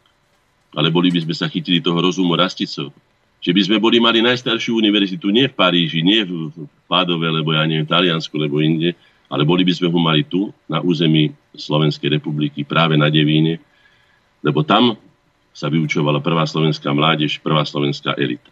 Žiaľ iba krátku chvíľu a potom bola rozohnaná práve kráľom Svetoplukom a predaná do otrostva Benátka. Vy to všetci už viete. No tak teda poďme k tomu vyhláseniu. Takže 1. mája 2004 sa 183 predstaviteľov slovenskej inteligencie, medzi nimi také osobnosti, ktoré poznáte, ako povedzme Ladislav Ťažký, Julius Binder, e, Matúš Kučera a ďalší, to by som si, hej, no. A vyhlásenie znie. Vládnúca vrstva vtedajšieho mnohonárodného uhorska, uhorského štátu, ktorá mala chrániť a presadzovať prirodzené práva Slovákov ako najstaršieho historického a kultúrneho národa v Uhorsku, tejto ľudskej aj politickej povinnosti zlyhala a zradila, preto slovenská inteligencia na čele s Ľudovítom Štúrom, Jozefom Miloslavom Hurbanom a Michalom Miloslavom Hoďom spolu s generačnými družmi založili v roku 1848 Slovenskú národnú radu. Slovenskí politici súčasného obdobia tento historický názov odmietli a nazvali svoj vrcholný zákonodárny orgán Národná rada Slovenskej republiky. Vzhľadom na skutočnosť, že tento politický orgán volených zástupcov občanov Slovenskej republiky vykonávajúci zákonodárnu činnosť koná nevždy na prospech občanov nášho štátu ani v záujme slovenského národa, rozhodli sme sa my, zástupcovia a predstavitelia slovenskej inteligencie ako priamy a pokra- programoví pokračovatelia generácií slovenskej národnej inteligencie, Bernolákovcov, Štúrovcov, memorandistov, Matičiarov a ďalších, obnoviť Slovenskú národnú radu v jej historicky overenej podobe ochrancu práv slovenského národa, slovenského dnes už znovu politického národa, ako Slobodnú radu slovenského národa, ustanoviť cti a svedomia vyjadrujúcu slobodnú vôľu a slobodné rozhodnutia slobodných občanov slobodného štátu. My, ktorí sme sa podielali na obnovení Slovenskej republiky, sme boli vždy a vždy aj budeme jej lojálnymi občanmi. Rešpektujeme súčasný politický systém, stav a pomer síl, ako ich určili voľby 2002, aj keď s týmto stavom nie sme spokojní. Pretože na rozdiel od meru 8. roku máme svoj vlastný štát a k nemu prislúchajúce orgány, našim zámerom nie je tvoriť, vytvoriť náhradný či tieňový politický zákonodárny orgán, ale uplatnením slobodného práva na vlastný názor na veci verejné, teda aj zákony a iné všeobecne záväzné rozhodnutia dotýkajúce sa nášho národného a štátneho života, chceme a budeme spolu vytvárať slobodné prostredie demokratického dialógu a spolupráce s cieľom vyviezť našu spoločnosť z krízy, ktoré sa v súčasnosti nachádza. Naplňame týmto naše programové vyhlásenie z jary roku 1990 vyjadrené v našich stanovách. Citujem, konečnom dôsledku svojej činnosti pripraviť Slovákov ako zvrchovaný, o svojich veciach a vzťahoch slobodne rozhodujúci národ na existenciu v Európe, v zátvorke svete, bez geopolitických hraníc.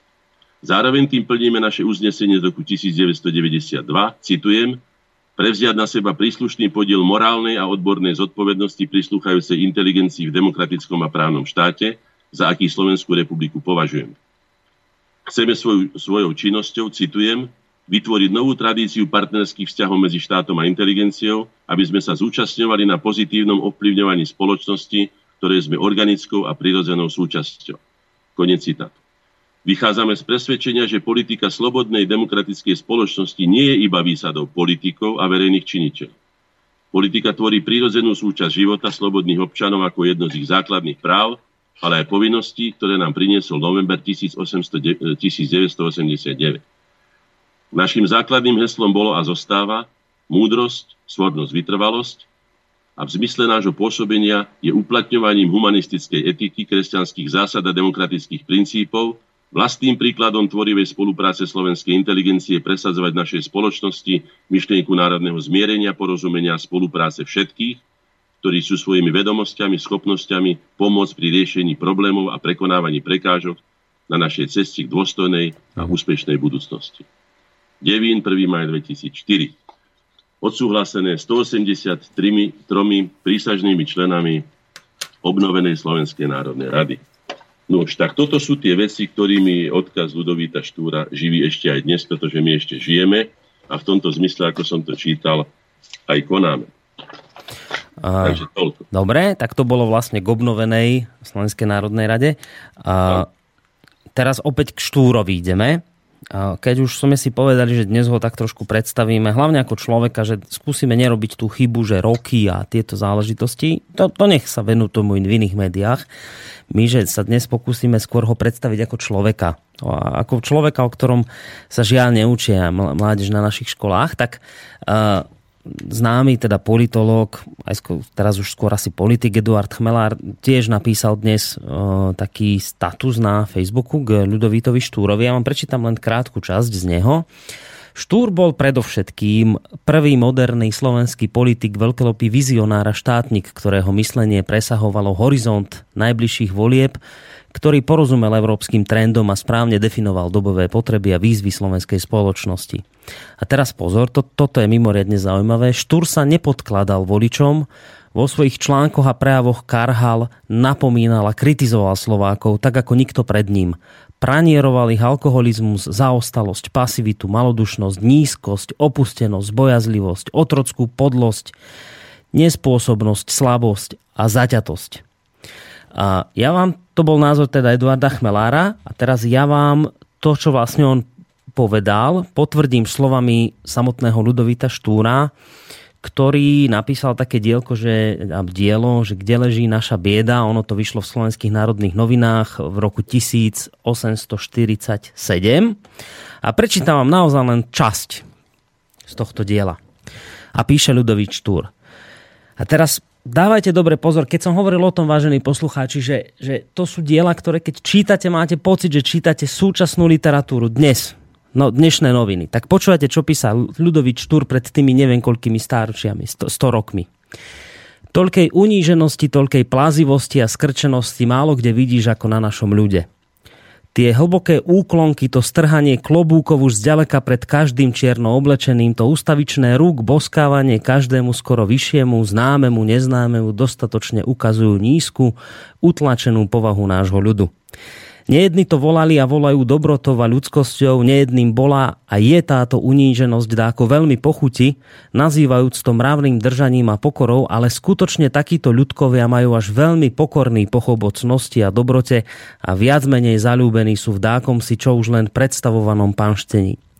K takejto pokornej cnosti u nás už deti od malička vedú, Celkom je inakšie opravdivá dobrota, ľudskosť a nízko plazivosť. Veď aké to bolo dosiaľ okúňanie, uťahovanie pri každom kroku, ktorý sme my ako Slováci v našich pospolitých záležitostiach robili. Aká mlčanlivosť, uníženosť z očí v oči každej verejnosti a to všetko z chúlostivosti, bojazlivosti a slabosti. Ale toto ide s národom takýmto našim. Čas je ale veru krajania toto zastaviť Čas stok ten, skadiaľ táto nízkoduchosť, chabosť a slabosť vytekala, koľko je v našich silách na slušný spôsob zahatávať. Zajači hrdinovia a synovia nevole, pravda i tu povedia, že čo by sme my, tieto ale reči okrem potupy nič inšie nezasluhujú. Pracujme mi len koľko môžeme, pracuje už za nás sám duch času a pracuje i duch vlasti našej zo starej nevole vždy viac a viac sa vymáhajúci. To som vám teraz prečítal konkrétne časť z jeho diela, kde on samozrejme neskôr píše, aby ste nepovedali, že to je vytrhnuté z kontextu. On tam samozrejme ďalej uvádza, že, že, že samozrejme národ, ktorý jednoducho bol v takej polohe ako Slováci, tak vždy mal tieto problémy, že to nie je len problém Slovákov, ale aj Írov tam spomína takisto, ktorí boli alkoholici, lebo jednoducho zase e, po nich išli Angličania. Ale skrátka, dobre, naozaj, keď to počúvate, tak, tak ruku na srdce, že však ten chlap hovoril o veciach, ktoré ešte aj dnes sa nás týkajú a čo je zaujímavé, naozaj on bol, on bol podľa všetkého veľmi prísnym e, posudzovateľom a aj keď spravodlivým a dá sa povedať, že Slovákov naozaj miloval, ale veľmi prísne posudzoval. A toto je tiež jedna z vecí, pán Hornáček, ktorá sa o Štúrovi veľmi asi nehovorí. Mám pocit, že, že takto veľmi prísne karhal niektoré e, prehrešky Slovákov, ako napríklad alkoholizmus, e, že, že zakladal spolky, spolky miernosti, podporoval. Toto, sú, toto je tiež taká akoby trošku zakrytá minulosť Ľudovita Štúra. Nie? No, neviem, či je zakrytá. Ja si myslím, že samozrejme nie pre každého je odokrytá, ale kto sa zaoberá teda slovenskými dejinami, tak e, teda dozvie sa tieto veci. Nie sú zatajované na toľko. Mm. Ale nie sú ani učené na školách dostatočne, to máte pravdu. Mm. No k tejto, ja si tu čítam naše veci, pretože chcel by som vám dokázať to, čo vy hovoríte, že či teda existuje akási spojitosť medzi nami, alebo teda či ešte má tá, ten štúrov odkaz nejaký význam aj dneska, tak vám to chcem na konkrétnych veciach dokázať. Ja som 21. júna 90 podľa toho napísal článok, ktorým napísal, v čom leží naša bieda. Som len modifikoval, teda nie, že kde leží, ale v čom leží naša bieda. Mm-hmm.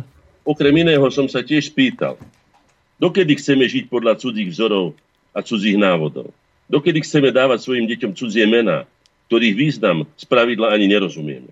Dokedy sa chceme obliekať do kaubojských, čiže kraviarských odevov a zatracovať vlastné kroje? Dokedy chceme na vlastnej hrudi nosiť cudzie reklamy? Dokedy chceme slúžiť cudziemu blahobytu a na cudziu slavu a prestíž? Dokedy chceme svoje najnajdanejšie deti posielať, ba často aj vyháňať do cudzích služieb? A toho už by som mohol čítať ešte aj pol hodinu, koľko mm. som tam položil tých otázok, ktoré skutočne sú až paradoxné, by sme povedali, tak na čo sme teda no, obnovili e, slovenskú štátnosť? Na čo sme bojovali za znovu získanie národnej slobody, keď chodíme a s neuveriteľnou ochotou chodíme slúžiť sústavne cudzi? Tuto mám štatistiku, prepačte sa trošku zhodnem. Mm. No. Prekročilo číslo odchodu Slovákov do zahraničia už 500 tisíc. No, najviac Slovákov migruje do Česka. V poriadku, no. Treba chodiť na tovary, treba svet aj vidieť, to všetko je správne. Ale ja sa pýtam, kedy budeme teda tú svoju milovanú slovenskú zem, kedy si urobíme tu náraj na zemi doma, kedy naplníme svoj zmysel života tu doma na vlastnej, vo vlastnej vlasti. Kedy sa tým zavďačíme aj Štúrovi a tým ostatným pred nami, ktorí to mali ako som už sto razy povedal a ešte to sto razy poviem, aj takto nikto nebude počúvať, alebo teda z kompetentných málo kto. Hm. Všetci to mali ťažšie, nepomerne ťažšie ako my. Veď keď si tu za chrbtom mám vyvesenú tú vyhlášku, kde za 100 zlatých e, za, za, za hlavu Štúra, Urbana a Hodžu jednotlivo, čiže keby ich boli tak náhodou chytili troch táčikov slovenských. To bolo vlastne po potlačení... A zatrasú si nie 30 striebornými, ale 300 zlatými. To bolo vlastne po potlačení Slovenského národného povstania, bol na nich zatýkač vydaný, áno? No, no, no nie to, isté, že ale no nie to bolo počas toho. Treba si uvedomiť, počas? že oni bojovali proti maďarskej štátnej moci, veď nakoniec aj 19.9.1848 namiame vyhlásili nezávislosť od uhorskej štátnej moci. Hmm. Oni vlastne vyhlásili prvú deklaráciu zvrchovanosti slovenského národa na jeho území. Preto sme ich pokračovateľmi duchovnými a preto to, čo sme hovorili, že či teda e, niečo ešte presahuje do tejto doby, no akože by nie. Veď my sme pokračovateľmi v každom zmysle. Odkaz Ludovita Štúra je skutočne živý a žije v nás. My sme živí ľudia a sme urobili kus roboty takisto. Nebudem to hodnotiť ja, pretože to budú hodnotiť dejiny ako vždycky, ale dokazujem to len tým, že aj konkrétne dátumy vám hovorím aj čítam, to, čo som vám povedal, akože je pravda. A dostávame sa k takým zaujímavým, zaujímavým novým pohľadom a poviem akým. My sme raz so ženou boli na solisku. To je, v Tatrách je to taký, taký, taký ľahký výstup, by sa dalo povedať niekde, na ktorým si z tých plies už ani neviem ktorých. No, nevadí. A už keď sme prišli na taký, takú, taký, taký za, za jeden obzor, naraz sa objavil druhý obzor a stále to solisko ako si sa nie ani približovať a stále boli nejaké medziobzory a medziobzory. No a takto sú aj slovenské a samozrejme aj iné dejiny, že ten obzor štúrov bol taký, aký umožňovalo tá doba a to, kde sa oni dostali. Preto aj ten názov, ktorý dali svojej veľkej vlasti slovenské okolie. Hej? Taký, taký ako keby hmlistý, neistý a nevedelo sa. Hej? Pritom to boli nepomerne, by som povedal, presvedčenejší a silnejší Slováci ako mnohí z nás. Ale takto umožňovala vtedy doba. Nož teda dostávame sa k jednému zaujímavému pojmu, ktorý ma tak napadol v súvislosti, keď písal na, na moju knihu Slovenský národ na problému času, pán, pán profesor Šabík recenziu, tak napísal na tú knihu tieto slova. Horizont novej zodpovednosti. A mne sa to zdalo byť také, také ako, že no to, to horizont novej zodpovednosti, to je také nejaké. Potom som sa lepšie zamyslel nad týmito pojmami a potom som si povedal, áno. Horizont zodpovednosti štúrovcov bol taký, že uchrániť tú rodnú hrudu aspoň to, čo zakrieme vlastnými rukami to, čo vlastným telom zakriem, čo aj padneme, ale teda nedáme tú zem spod seba vydrapiť. My už vidíme ďalej, ale máme aj väčšie problémy, alebo teda zložitejšie problémy. Ale vidíme ďalej, máme väčší obzor. Ale ja sa spýtam, či na to máme väčší obzor, aby sme utekali z vlastnej vlasti. Aby sme prestali e, to národné dedictvo si ctiť, a to je jedno, či, či, či v pesničkách, alebo v odevoch, alebo v architektúre, alebo, alebo v úcte k zemi, Veď si treba povedať, že tá zem, po ktorej chodíme a ktorú nazývame naša slovenská vlast, tá nás nikdy, tá nás nikdy nezradí. A ani nás nikdy nezradí, keď ju my nezradíme. Ale my ju zrádzame, veď my ju predávame. Počujete, že to je oficiálna štátna politika, je odpredaj slovenskej pôdy. A keď sú tam nejaké predvolebné brblania o tom, že no musíme nejaký zákon prijať, aby to nebolo možné, alebo to nejako aspoň stiažiť, alebo hore-dole, hore-dole, ale to sú len rečičky. Už dneska vieme, že sú tisícky hektárov v cudzích rukách, aj keď možno na naše mená ešte našich občanov zatiaľ, kým sa to, ja neviem, kým si to nepresadia v Bruseli, že teda budú môcť kúpiť čo chcú, aj, aj Severný pol, alebo ja neviem čo aj Slovensku našu vlast, tí, čo si natlačia tie peniaze niekde tam na tých Wall Streetoch alebo Manhattáňoch, viete, to si treba uvedomiť, pokročili sme my vôbec od toho štúra po tejto stránke? Sme my takí Slováci v tom dobrom slova zmysle, nie ako nacionalisti alebo nebodaj šovinisti, na to sme my nemali nikdy sklony, ale ako skutoční národovci, ako ľudia, ktorí, no prečo by som nemal rád to, kde som prežil vlastné detstvo? Kde som sa narodil, kde som prežil krásne časy so svojím detkom, babkou, s mojou mamou, otcom, s svojimi súrodencami, s kamarátmi, s, s, s spolužiakmi a tak ďalej. No prečo ja by som mal mať rád Afriku? Ja konkrétne som v Afrike nikdy nebol, ja proti nej nič nemám, ale, ale prečo by som ju mal mať rád? No skutočne nemám najmenší dôvod mať radšej Afriku ako, ako Slovensko. No nemám. Ani, ani New York, ani, ani Londýn, ani nič, čo aké krásne mesta by ste vymenovali, alebo by kto vymenoval, alebo by aj namaloval, ja sa spýtam, ale nemáme, hádam, aj povinnosti. Keď tu točili film, túto v ateliéri, teda jednu časť filmu o Štefánikovi, tak a mňa sa prišli spýtať na niektoré veci. Ja som sa vyjadril. A medzi som sa spýtal také mladej, mladej um, novinárky, alebo, alebo ako filmárky, lepšie povedané. Z hodou okolností sa volala Gojdičová, mala veľmi pekné meno. Je to veľmi známa slovenská osobnosť, biskup Gojdič. No ale vedľajšie, a hovorí ma, národ, to vám nehovorí nič? A ona sa tak zamyslela, tak sa na mňa pozrela takým skoro, až by som povedal s lútosťou, no národ, viete, tak už ani tak moc nie. Ja som tak na ňu pozrela a hovorím, a mamičku máte? Že mám. No a máte radšej svoju mamičku ako susedu? Alebo máte radšej svojho otca alebo brata ako tamtoho spoza druhej ulice alebo tretej? Že áno. No tak a prečo si nevážite vlastnú vlast? Veď to je to isté. No, sa aj hovorí, že rodná zem, rodná hruda a tak ďalej. Je to tak, no. Je tu nesmierne veľa vecí, ktoré treba učiť na školách. Treba učiť, aby si ľudia privinuli k sebe, aby si privlastnili tú vlast, lebo vlast je od slova vlastní.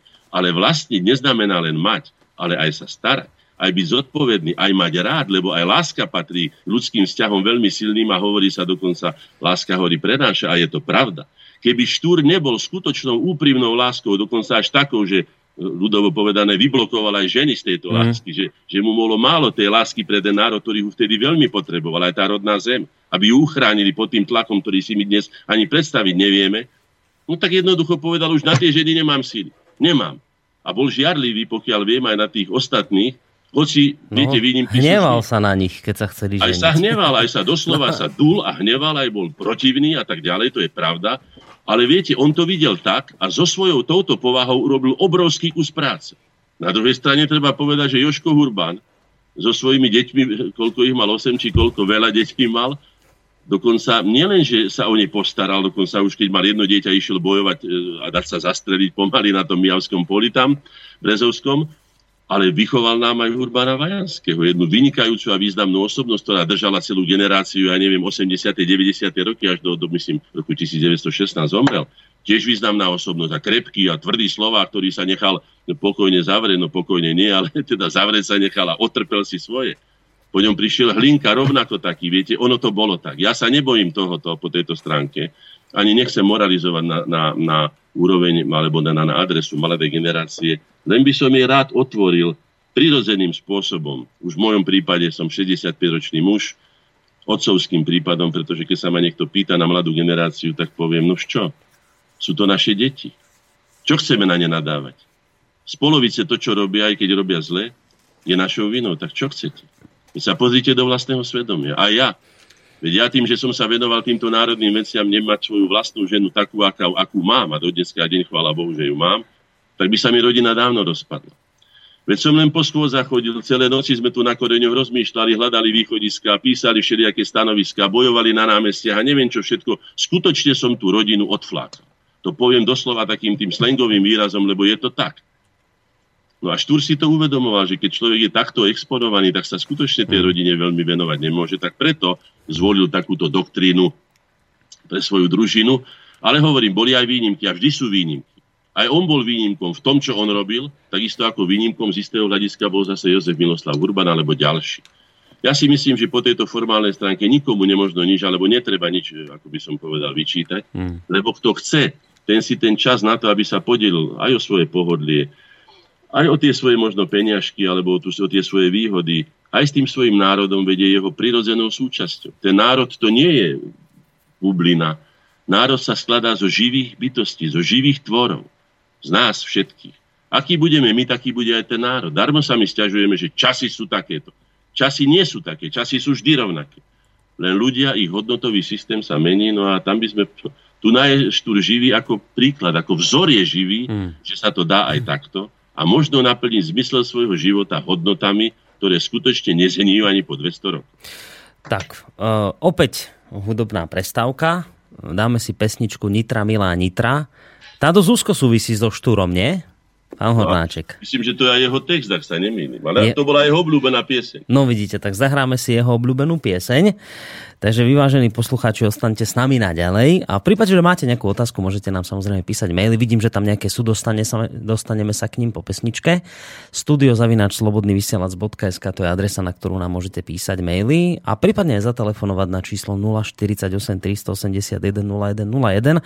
A ešte pred pesničkou poviem jednu vec, že dnes teda toho Ľudovíta Štúra tak trošku približujeme, možno z iného uhla pohľadu, ako sa bežne o ňom hovorí v televíziách, v rádiách, kdekoľvek sa dočítate. No a po pesničke by som s Williamom Hornáčkom rád rozobral ešte jednu zaujímavú vec ohľadom Ľudovíta Štúra. A to je tá, že on sa v podstate obklopil jednoduchými, obyčajnými, pospolitými ľuďmi. Mal možnosť proste sa obklopiť zemanmi a duchovenstvom, ale dal prednosť tým obyčajným ľuďom a o tom sa trošku porozprávame, lebo to je tiež zaujímavá e, časť jeho života, ale až po pesničke.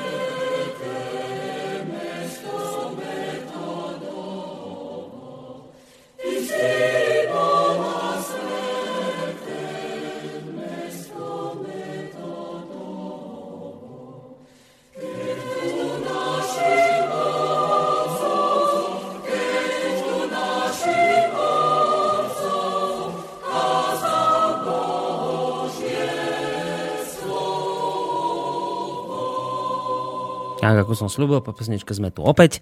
Z relácie dnes slovenské korene bavíme sa o, v rámci, vlastne v rámci 200. výročia narodenia Ľudovíta Štúra o živote a odkaze tohto človeka.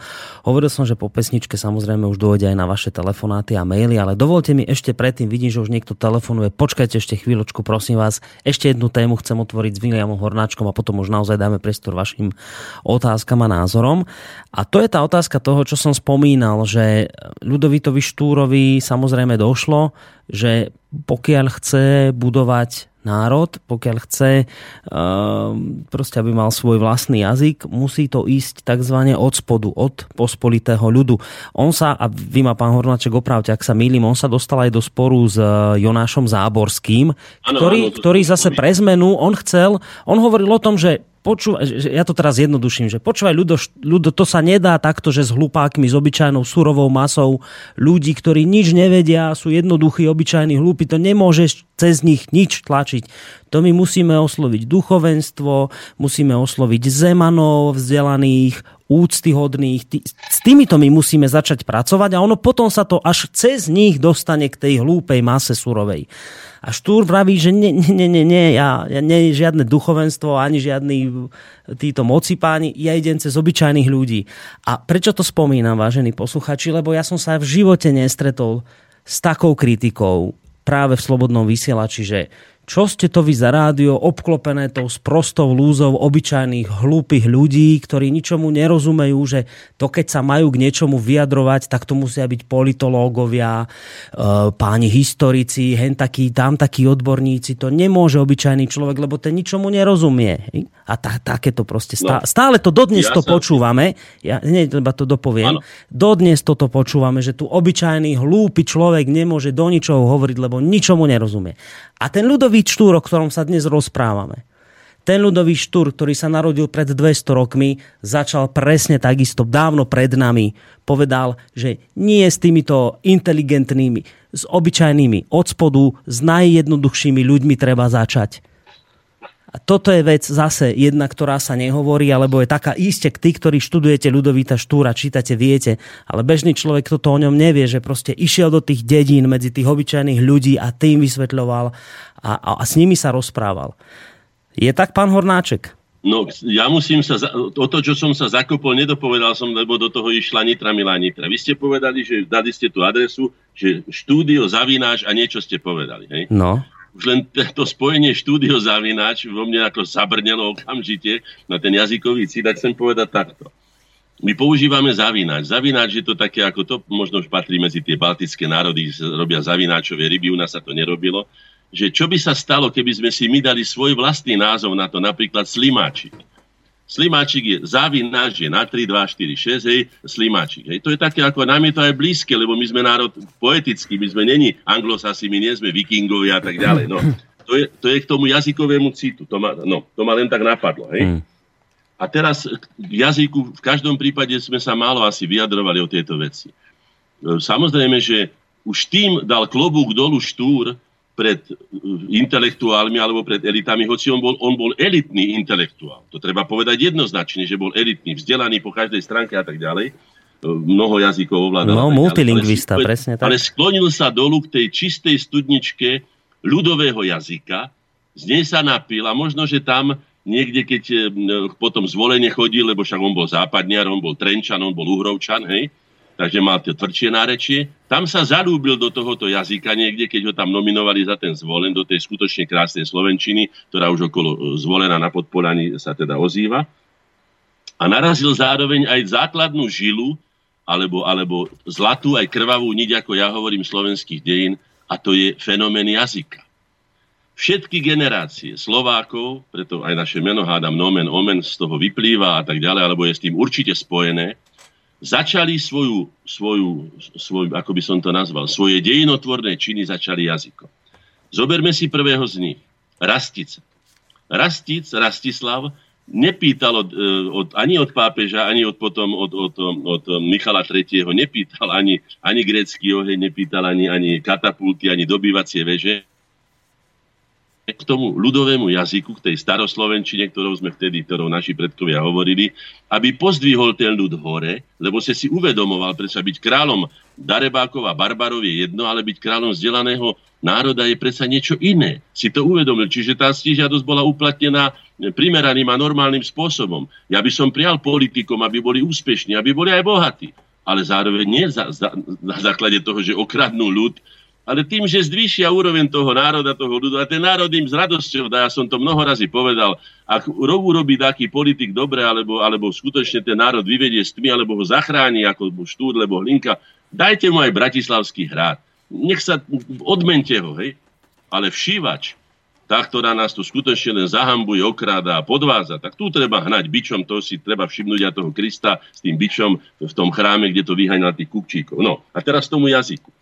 To znamená, že prvý, kto sa tohto, tohto prameňa napil, tejto životodarnej síly e, jazyka bol Rastic a povýšil vtedy ľudový jazyk tým, že teda prijali sme písmo, z ktorého sa urobil potom spisovný jazyk, literárny jazyk a nakoniec aj diplomatický jazyk, hej, upgradeoval ho ľudovo, teda ľudovo, nie, ale teda po dnešnom povedané, hej, na nepomerne vyššiu úroveň aj nás ako takých. Dostali sme sa medzi štyri národy, ktoré sa používali jazyk liturgii. No, v 9. storočí to Briti rozprávali vtedy tam latinsky a francúzsky na svojom dvore, no, ak ešte vôbec.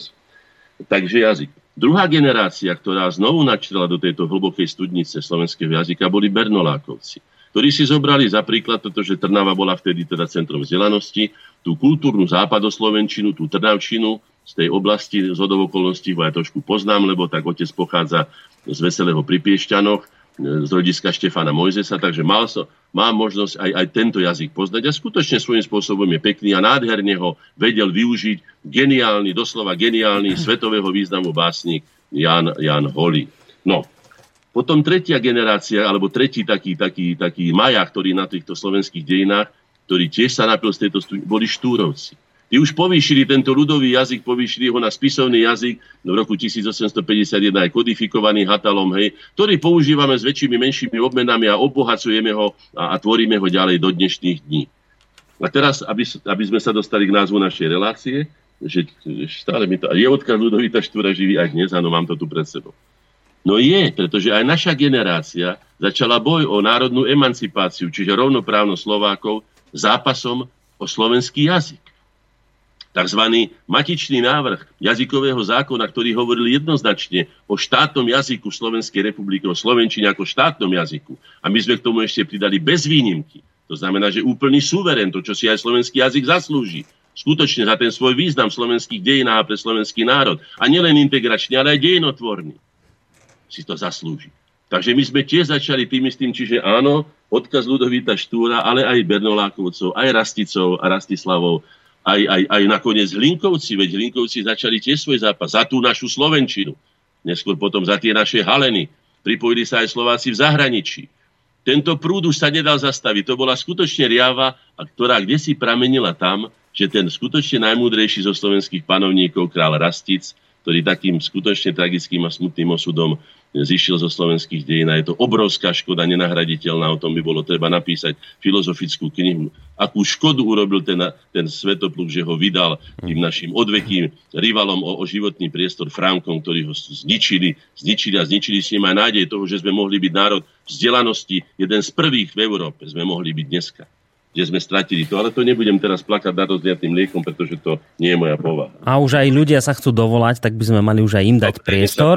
Tak uh, no, akurát teraz zložil poslucháč, tak vidím, že niekto sa snaží intenzívne dovolať, tak teraz je ten čas, teraz sa nám dovoláte, tak skúste vytočiť číslo 048 381 01 01 a môžete položiť otázku alebo teda názor vyjadriť k téme, Skúste ktorú dnes rozoberiem, rozo, rozoberáme.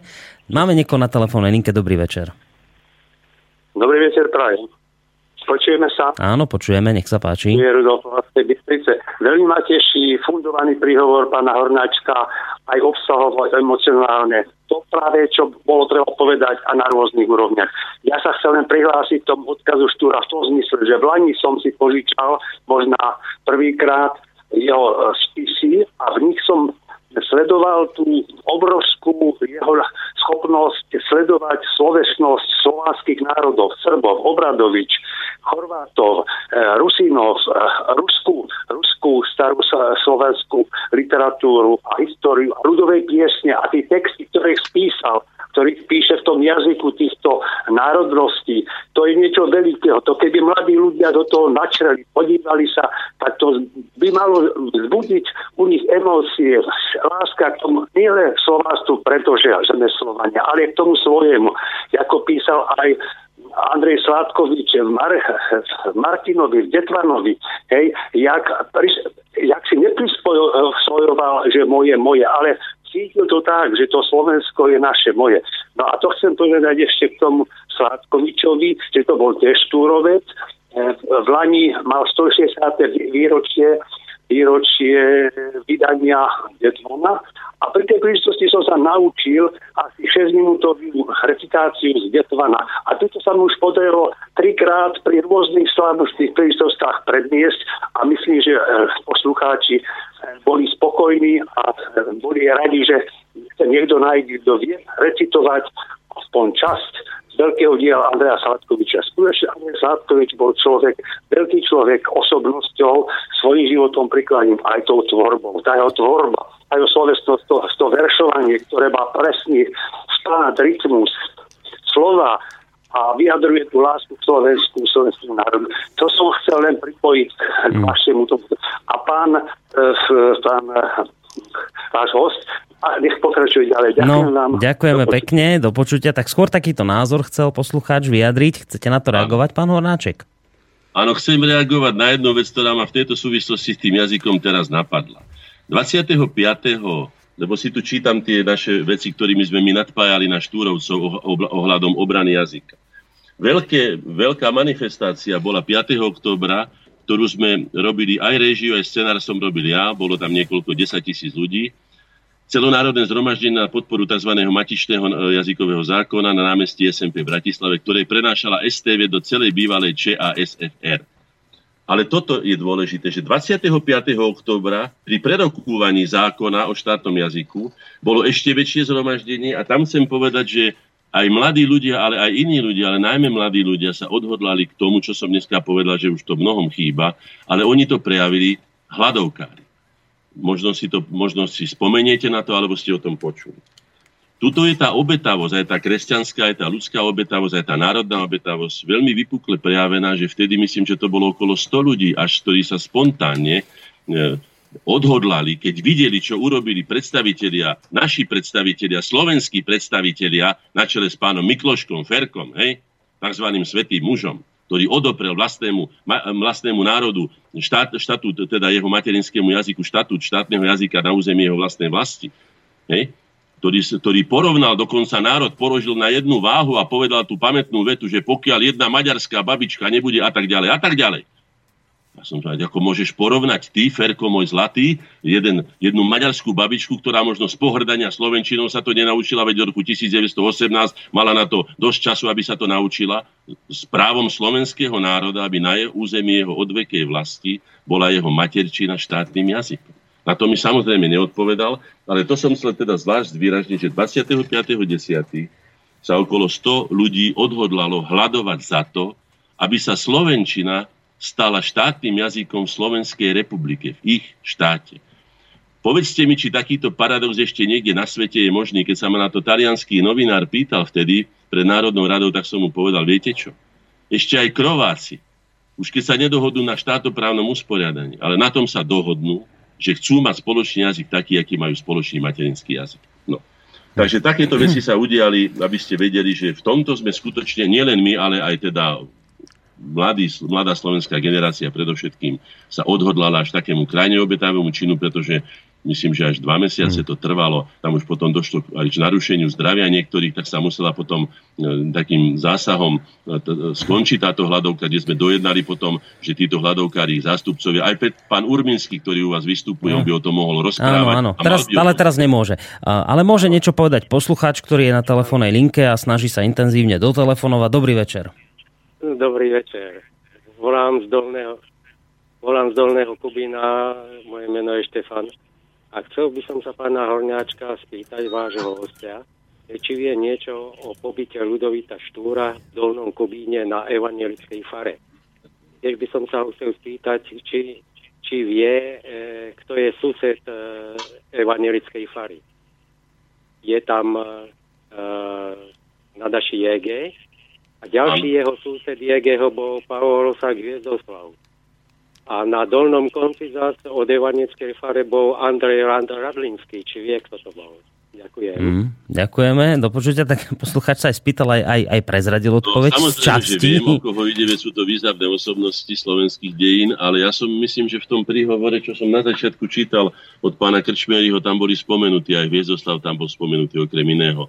Aj ďalší, samozrejme, keby sme chceli vymenovať všetkých, ktorí Veď on tam vlastne povedal, že celé generácie žijú z odkazu Ludovíta Štúra. Povedal to za mňa a preto som to teda citoval, že sa s tým stotožňujem. Mm. Teda pán pán Krčmery. Myslím, že je to v poriadku. Som rád, že si to ľudia uvedomujú. Bolo by potrebné, aby sme viac ako chodíme, ja neviem, na, na pyramídam, alebo do stredozemnému moru, alebo ja neviem, na Honoluli, alebo ja neviem, kde všade sa chodí úplne ako aby sme si všimli, že čo tu máme vlastne pod našimi nohami, aké osobnosti, vďaka akým osobnostiam vlastne my tu dnes ako národ žijeme. Žijeme vo vlastnom štáte, skutočne vo výhodách, o ktorých ani len nesnívali ani len nesnívali títo, o ktorých dneska hovoríme. Mm. Takže áno, a ďakujem pekne za pripomienku. Áno, keď, e, teraz takto, že najskôr uh, taká technická Dávaj, vec, uh, taká technická vec, pán Hornáček, my by sme mali o 5 minút končiť, ale ešte taká možnosť, že by sme to ešte o pol hodinku natiahli do tej 23. Cítite sa ešte na tú pol hodinku navyše? Ja, samozrejme, že sa cítim, ale tak by som bol rád, keby skutočne ľudia akože buď kladli otázky, alebo povedali svoje názory,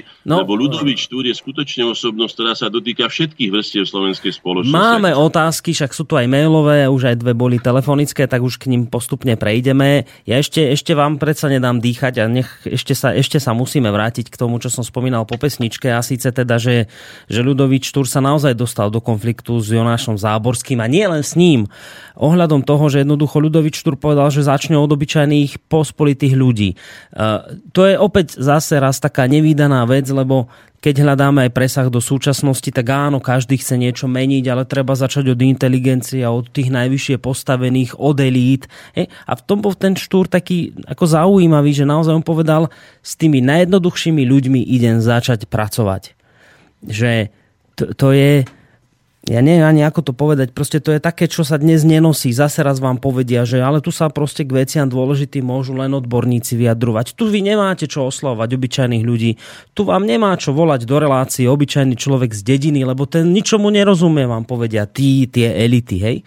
Ale, a pritom ten Ľudovič Túr už pred tými stáročiami proste povedal, že nie, od obyčajného človeka treba začať. Možno, možno ešte k tomu by som niečo potreboval od vás počuť, lebo to je tiež poďme taká sa, vec. sa pokojne aj o tom, chcete dať pesničku, alebo mám odpovedať? Nie, nie, nie, odpovedzte mi a potom pôjdeme na maily poslucháčov. Dobre. No predovšetkým, Jonáš Záborský bol takisto významnou osobnosťou. Ja sám som zažil tento typ ľudí aj u nás v našom združení Korenia a v tých ďalších našich združeniach. To sú ľudia, ktorí sú vynikajúco vyzbrojení vedomostne, majú svoj vlastný charakter, svoju vlastnú hlavu, svoje vlastné smerovanie ale nie sú veľmi, ako sa to povie, hm, ochotní eh, podriadovať sa inej autorite. Mm. Tak som to chcel povedať. Áno, to, sa, to je, takto by som to povedal. A zároveň nevedia pracovať v kolektív. Ja som musel, nebudem tých ľudí menovať, pretože sú ešte živí, no jedna z nich už nežije, pani Milka Boldišová, inak brilantná novinárka, ale skutočne nie človek, ktorý by bol schopný v kolektíve robiť. A vtedy musí niekto, ako v tomto prípade ja som teda v úvodzovkách vodcom, alebo ako by som to nazval, lídrom, či akokoľvek tejto skupiny slovenskej inteligencie už 25 rokov a musím chrániť svoju jednotku, svoju skupinu. Ja, keď, to bolo isté so Štefanovičom, čo som povedal, musíte niekoho obetovať, aby ste zachránili celo. Ak môžete obetovať malíček, alebo prst, alebo hoci aj ruku a zachováte telo, a jeho životaschopnosť, tak určite to asi by bolo treba urobiť. To je, tam je otázka toho menšieho zla. Aj u nás sa teda vyskytli tieto typy, ako bol Jonáš Záborský. Mm-hmm. Pozrite sa, rovnako významné, alebo nie, rovnako, ťažko povedať rovnako, ale rov, tiež významné osobnosti ako Jan Kolár sa veľmi tvrdo postavili proti spisovnému jazyku. Áno. Rovnako ako sa postavil proti nemu aj Jonáš Záborský, teda proti tomu, ktorý navrhoval, navrhoval štúr. Zároveň sa postavili aj proti tomu, aby sa bratričkovali, ako sa povie, ako to oni snáď chápali, alebo pchali sa v ľudovo povedané do tej Viedne. Hej? Hmm. Ale oni skutočne nemali na výber. v Pešti Hírlab je napísané v časoch uhorskej revolúcie, alebo pred nimi to bolo, už neviem presne ten dátum, kde hovorí Košut tieto slova. Košut napol Slovák, napol, napol Nemec, ej, ale v službách maďarskej, veľko, veľkomaďarskej idei povedal tieto slova. Ja nikdy, ale nikdy v rámci Svetej koruny uhorskej inú národnosť ako národnosť maďarskú neuznám. Hmm. No a teraz mi povedzte, čo ten štúr mal robiť. No tak keď mu nechcel uznať to, čo je jeho vlastnou, vlastnou podstatou národnou, jeho národnosť, prečo by išiel za ním, prečo by bojoval v jeho honveckých jednotkách. Tak sa obracla tam, kde bolo. No a nič iné tu ale na ruku nebolo. Ďaleko, ďaleko, ďaleko bol ruský cár a akési také romantické, ja neviem, túžby potom, aby nás vyslobodil ten, ten mohutný ruský dubisko, hej, a na druhej strane bola už len tá viedeť, no tak teda sa hľadalo menšie zlo. Samozrejme, tí slubovali medové reči, mali a neviem čo všetko, pretože potrebovali e, Maďarov skrotiť. Áno, išiel prosbopis do bolo to účelové, to bola, to, toto už bola politika, viete? Mm. A tam títo ľudia otvoreného srdca, aj keď teda samozrejme intelektuáli, vzdelaní ľudia, ale nie prešíbaní špekulanti politickí. To rozhodne neboli ani jeden z nich no tak jednoducho aj naleteli, alebo teda nemali veľmi veľa východisk a bolo sa treba prihlásiť k tomu, čo sa dialo, veď revolúcie ešte po celej Európe. Áno, a keby sa Slováci neboli zdvihli, veď Štúr si hneď potom uvedomil, aj si myslím napísal, skormútený nad tým všetkým, ako dopadlo to slovenské povstanie, aké boli jeho výsledky, o tom sú celé state, skutočne teda smutného čítania, keď povedal nakoniec, ale dali sme národu dej. Áno, dali sme národu dej. Sme sa prihlásili, že aj my vieme obetovať aj so šablou a puškou v ruke vieme obetovať svoj vlastný život za vlastný národ. Hmm. To bol veľký počin už len preto, ja som to mnoho razy povedal aj na Mijave, aj na Bradle, keď sme si tieto veci spomínali, keď som ukázal svojim druhom tam na okolí, pozrite sa po týchto kopcoch. Pozrite sa. A tie kopce teraz ešte sú sem tam nejaké stromy boli, kedy si to bolo hole a všetko sa obrábalo. Viete si predstaviť, že by ste sa vy postavili tam a naproti vám sú nabité diela profesionálov, ako boli povedzme tí cekopierovci, tá jednotka tých cekopierovcov, ktorú z okolností práve ten Štefanovič, ktorý ani neprisahal, ten, teda Samuel Štefanovič, ani neprisahal na tú Slovenskú národnú radu. Ani nesúhlasil s výpravou, lebo vedel, že sú není chlapi vycvičení, že to skončí zle, ako že to dobre neskončilo. A pre mnohých aj smrteľne to skončilo, hej? Hmm. Ale predsa len išiel a dokonca sa vyznamenal, bol aj kapitánom a on dva razy zajal tých sekopierovcov, teda časté jedno. Hmm ale štúrovci ich prepustili s mekým srdcom, lebo neboli vojaci. A on im povedal, že keď ich prepustíte, zajtra nás budú strieľať ako zajacov. Viete, takže tu si treba povedať veľa vecí, veľa vecí, ktoré by bolo treba povedať na vyváženie toho, čo aj vy mm. hovoríte, aby ten štúr dostal skutočne takú, takú normálnu ľudskú podobu aj so svojimi e, pochybeniami a so svojimi veľkosťami, ktoré mal. Rovnako to treba priznať Kolárovi, ktorý mal svoje veľkosti a mal svoje pády, že sa postavil proti tej Slovenčine. Sám to naskôr, myslím, na sklonku života aj olutoval, pochopil, že tam zhanobil Slovenčinu, myslím túto Slovenčinu štúrovskú, tú stredoslovenskú ako reč kočištinu, no zhanobil ho neuveriteľným spôsobom.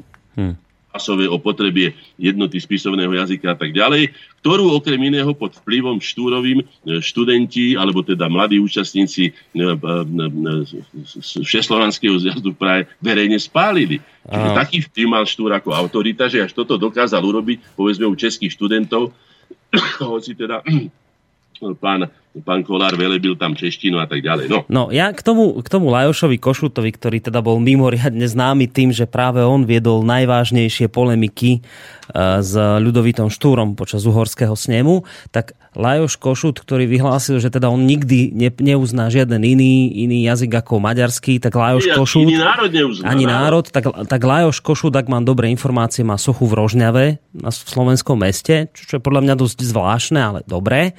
A Počkajte, ve... zostaňte pri tej soche. No. My sme, ja, my sme málo kedy protestovali. Poviem to celkom úprimne. Vždycky sme boli za niečo a neboli sme proti niečomu. Za niečo. Ale v tomto prípade sme skutočne protestovali, pretože je absurdné, aby človek, ktorý neuznáva existenciu slovenského národa, mal na jeho území reprezentačnú sochu, navýšeňou ešte dneska je otočená tak, že ukazuje s tou šablou smerom na Tatry a podielala sa na tom Zurindová vláda, vtedy myslím, že to bolo 500 tisíc korún, mm. čo neboli podstatné peniaze, ale podstatné bolo, že sa na tom podielala slovenská vláda, ktorá mala tvrdo protestovať.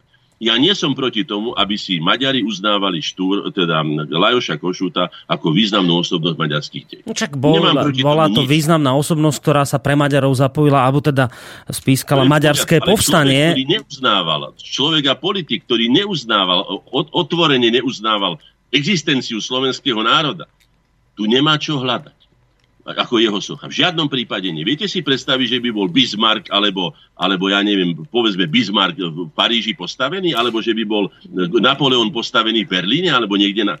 To ste už počuli takú absurditu? To je niečo, ako keby ste si dali Hitlera do Bratislavy. No, mne to no, tak proste to, to je in, iný tabak by som povedal, ale to je jedno. E, tak... Presa, to si, preto nie je možné ani napísať, aj tu sa dostávame k jednej veľmi závažnej otázke, že ťažko je napísať spoločné dejiny. Aj my hodnotíme Štúra z nášho pohľadu. Uvedomte si, že dneska neviem, ako to dopadlo, ale môžete si to aj vyzistiť. Môžete si aj v Štúrove, e, v meste pomenovanom podľa Ludovitovi Štúrovi, Parkáne, bola dneska, mala byť inštalovaný základný kameň sochy, budúcej sochy, budúceho pamätníka Ludovita Štúr. Ja som tam bol osobne, som aj zameral to miesto, aj som ten kameň teda ako výtvarník osadil aj tak, hej. Ale ako to dopadlo, neviem, nemám telefonické správy, nechcem sa do toho miešať. Ale len to, čo som počul od ľudí zasvetených tam domácich, mi povedali, že už tam boli ataky, že skrátka, no radšej to nerobte, nedráždite nás, Maďarov, lebo a tak. Sa bym, a ako, akým právom? Pamätáte si na tú aféru okolo sochy Cyrila a Metoda v, v Komárne?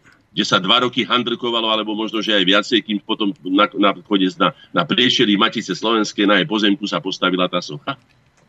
Viete, to sú skutočne absurdity, že my ustupujeme a tam skutočne treba potom takých urbanov a štúrov, chlapov neústupných, ktorí povedia, dobre, dohodneme sa, sme susedia, ale toto nie. Všetko má svoje hranice, to si treba jasne uvedomiť. No, keď to spomínate, tak máme tu, ideme na maily, máme tu mail od členov miestneho odboru Matice Slovenskej v Štúrove. Poslali nám mail tohto znenia.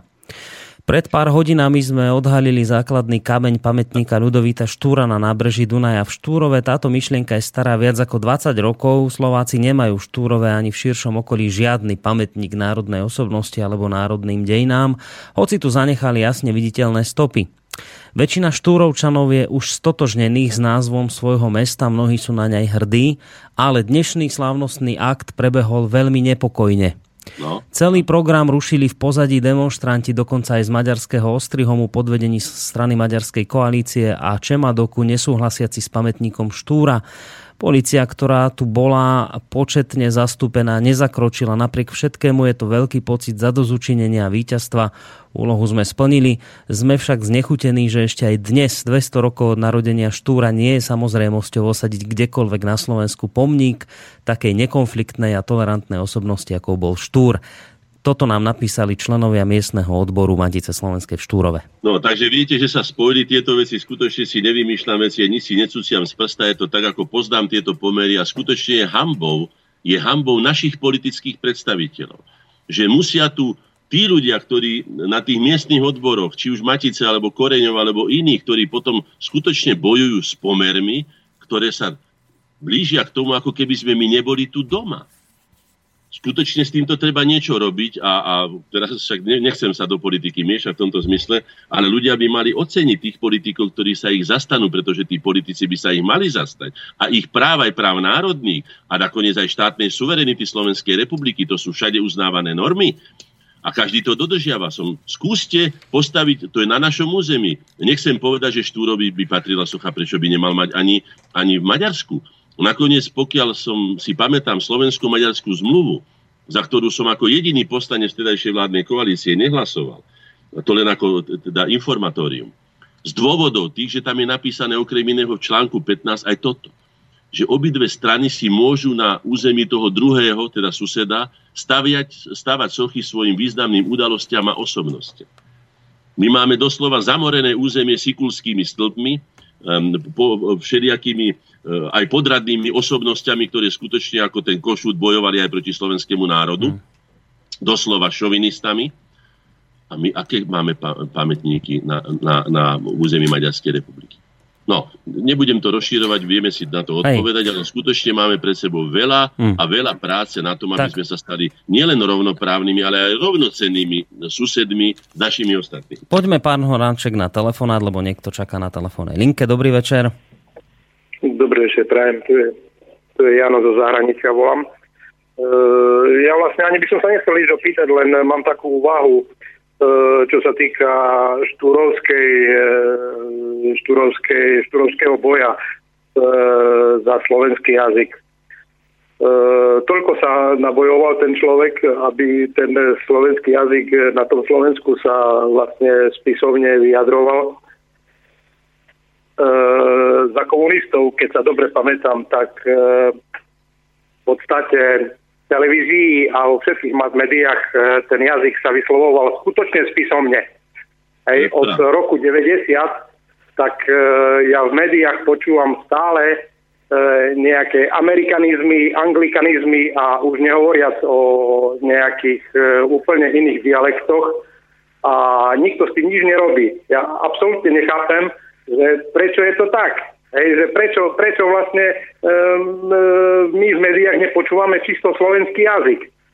Ale um, všelijaké, hovorím, budžety a podobné nezmysly, ja si to tomu rozumiem, hej, ale prečo my na Slovensku musíme počúvať čosi, čo nechceme? Môžem odpovedať? Môžete, nech sa páči. Ďakujeme za otázku telefonickú, majte je, sa pekne do je. Je to, otázka, je to otázka celého národa, to, čo hovoríte, je to pravda, to, čo hovoríte. Úpadok úrovne spisovnej slovenčiny, prezentovanej predovšetkým v štátnych médiách, hoci by som povedal, že ministerstvo kultúry ako, ako strážca čistoty alebo strážca vôbec zákona o slovenskom jazyku, ale zároveň aj strážca čistoty slovenského jazyka, spisovného jazyka, by mali viacej dozorovať a mali by si nájsť spôsob, ako zabezpečiť, aby sa propagovala skutočne tá pekná Slovenčina v tej čistej podobe, pretože ona má dostatok výrazov na všetko, čo potrebujeme, skutočne dokážeme v Slovenčine pre, prekladať rovnako toho Platóna, alebo ako Shakespearea, alebo aj vedecké texty. Nepotrebujeme žiadne pomocné barličky, je to dostatočne bohatý jazyk. Som sa pýtal nášho člena Janka Kačalu, pána profesora, povedal mi, že Slovenčina je skutočne rovnocenným so všetkými jazykmi, je dostatočne bohatá, vybavená a tak ďalej. Je to otázka nášho osobného prístupu nielen k tejto hodnote, ktorým slovenský jazyk bez pochyby je. Ako som povedal, je to, je to, je to zlatá aj, aj krvavá niť slovenských dejín. A to, že sa ku ňu správame tak, ako sa správame, je našou vecou a našou hambou, by som to nazval. Keď sa prez, po obchodnej ulici prejdeme, kde už nemáte jedného slovenského obchoda, tak si myslíte už, alebo neviete, či ste na Londýne, alebo na Manhattane, alebo ja už neviem, kde by som povedal. Je to skrátka, ako keby ste boli v cudzine. Úroveň billboardov, plagátov a tak ďalej, kde sa, kde sa skutočne s tou slovenčinou šafári nehodným spôsobom jej významu, je to pravda. Obrácajte sa na ministerstvo kultúry, pretože ja som už povedal, že nemá zmysel, aby sme sa mi stiažovali na niekoho cudzieho, že sem chajú nám svoje. Jazykový zákon hovorí jednoznačne to, čo budem voľne citovať. Je z roku 95.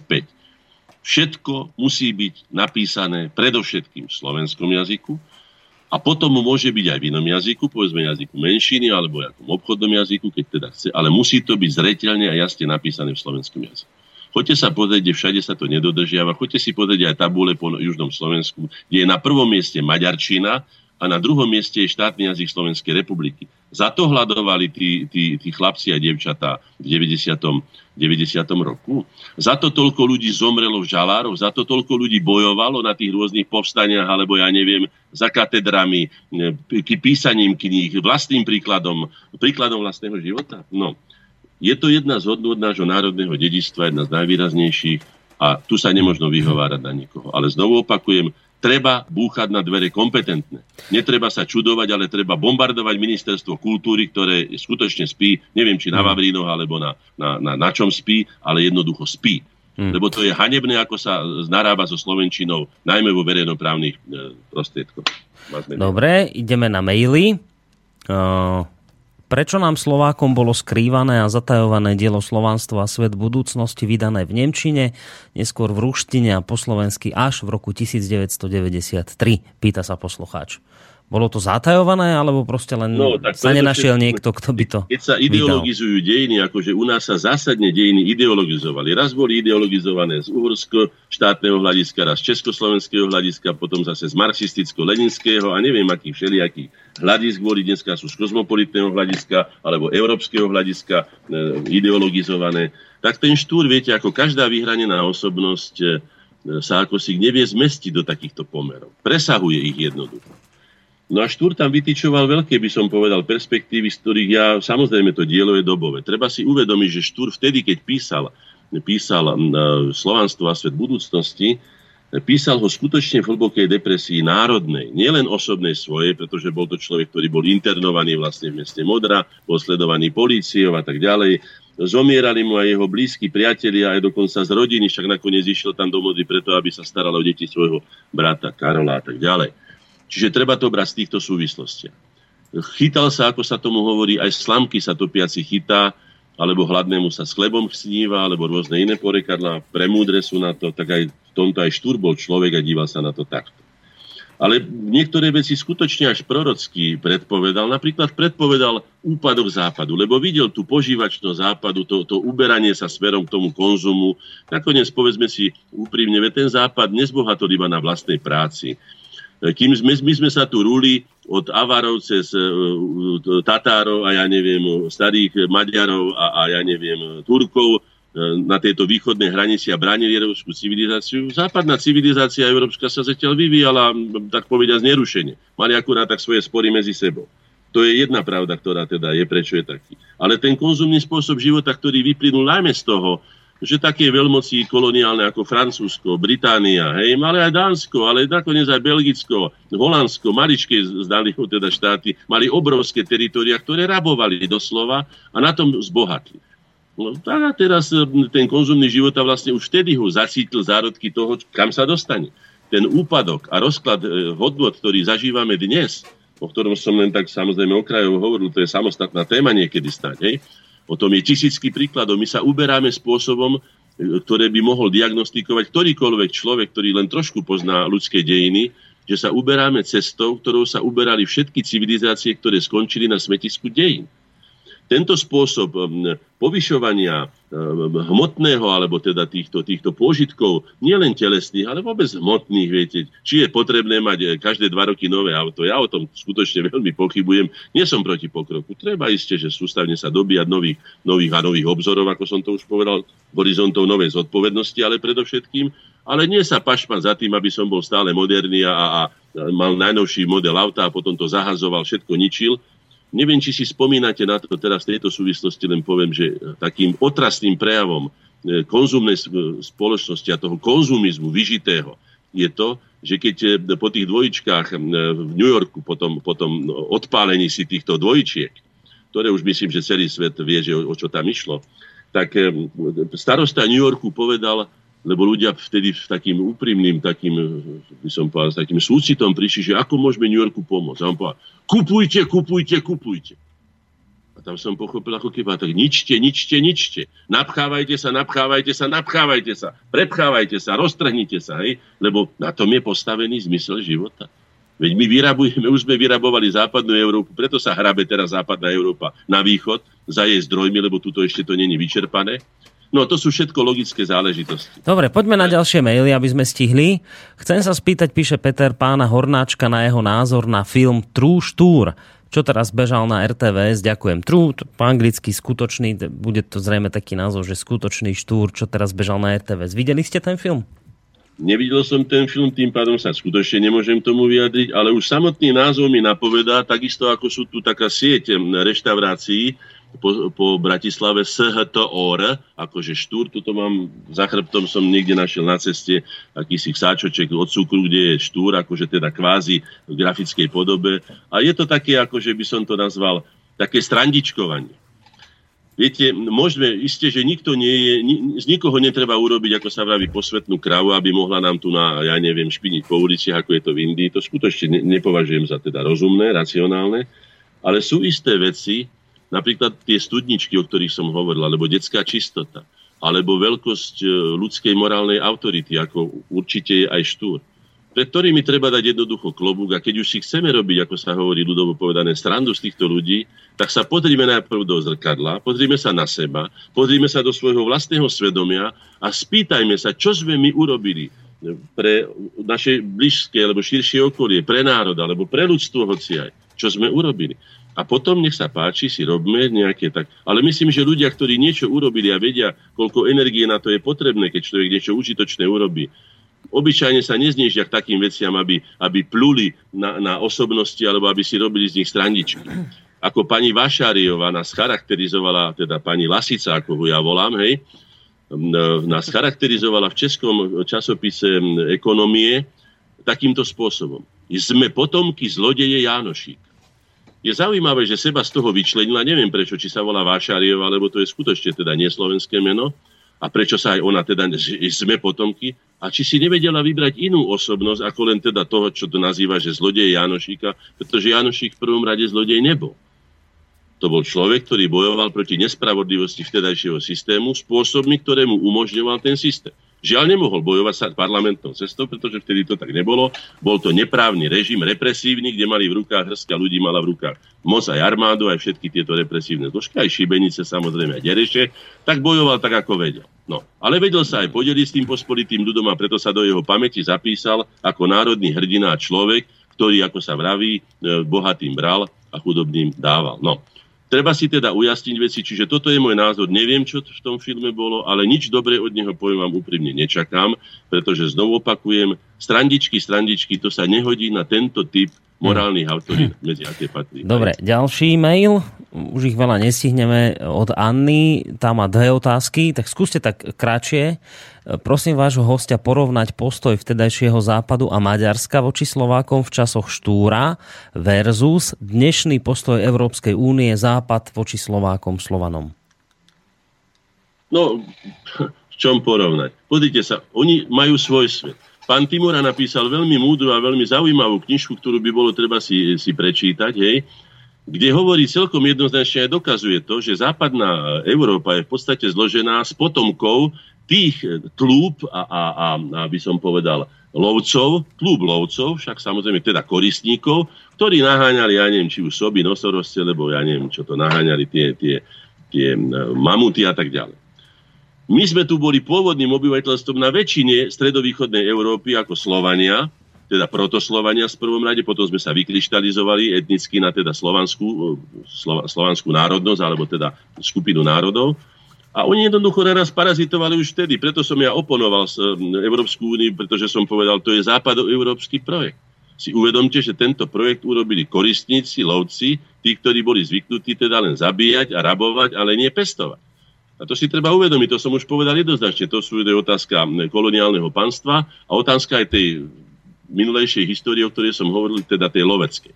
My sme polnohospodári, my vieme veľmi dobre, čo je to zem, ako treba siať a čo treba urobiť, ako si treba ušetriť na zimu veci a tak ďalej. No ale potom sa dobre rabuje, keď niekto celý rok robí a urobí si svoju plnú komoru a potom niekto príde a zapáli mu jedinu zo štyroch strán, spôsobí zmetok e, a, a jednoducho ich vyrabuje. Takže my si musíme urobiť podľa môjho názoru, a to je našou hlavnou úlohou, ja by som povedal, že keď už sa tak blížime ku koncu, by som povedal aj taký záver, ktorý vyplýva aj z toho štúra a štúra, slovanstva a svet budúcnosti. V dvoch veciach sa teda Štúr e, nemýlil a bol prorocký. V tom, že dojde k úpadku západu, akože prišlo, skutočne to, čo už vidíte v tých západných filmoch alebo literatúre a v tom a spôsobe života, v tom nielenže márnivom, ale doslova ničivom, pustošivom naše základné zdroje, nehovor, teda hovorím o základných zdrojoch ako o vode, o pôde, o, o vzduchu a samozrejme o nerastných bohatstvách, ale aj o živej prírode. Vieme, ako to je. No. A druhú vec povedal, že aspoň on to tak teda povedal a sa to tak aj ukazuje, že jediný zo slovanských národov sa uchoval ruský národ, ktorý je schopný garantovať jednu z takých základných vecí slovenskej, teda e, ľudskej totožnosti a to je teda jeho národnosť alebo jeho identita. Naša slovanská identita je iná, ako som už naznačil, aj to pán Timura to tam dokazuje to jednoducho. Tak, my sme jednoducho iní, ako sú oni. My sme o tom hovorili v minulej relácii hmm. o slovenskom národnom charaktere, ktorý je jednoznačne slovanský. že si treba uvedomiť, že z tohoto treba vychádzať.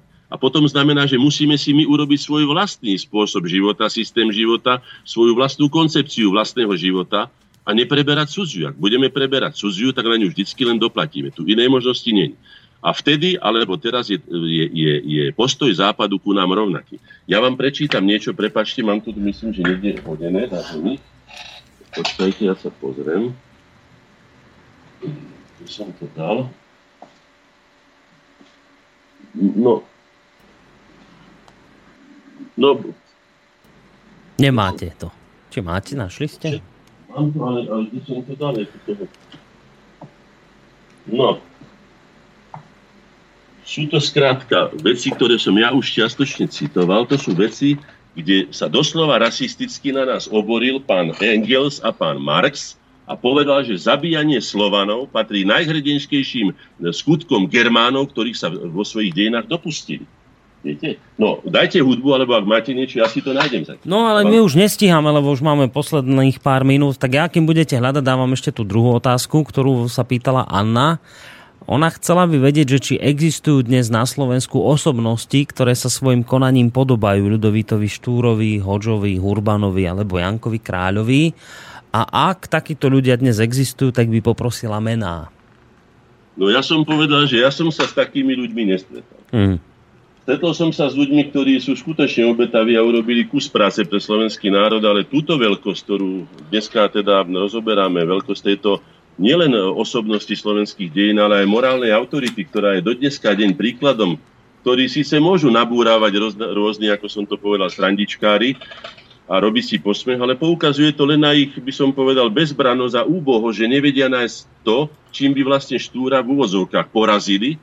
To znamená, buďte väčší ako on.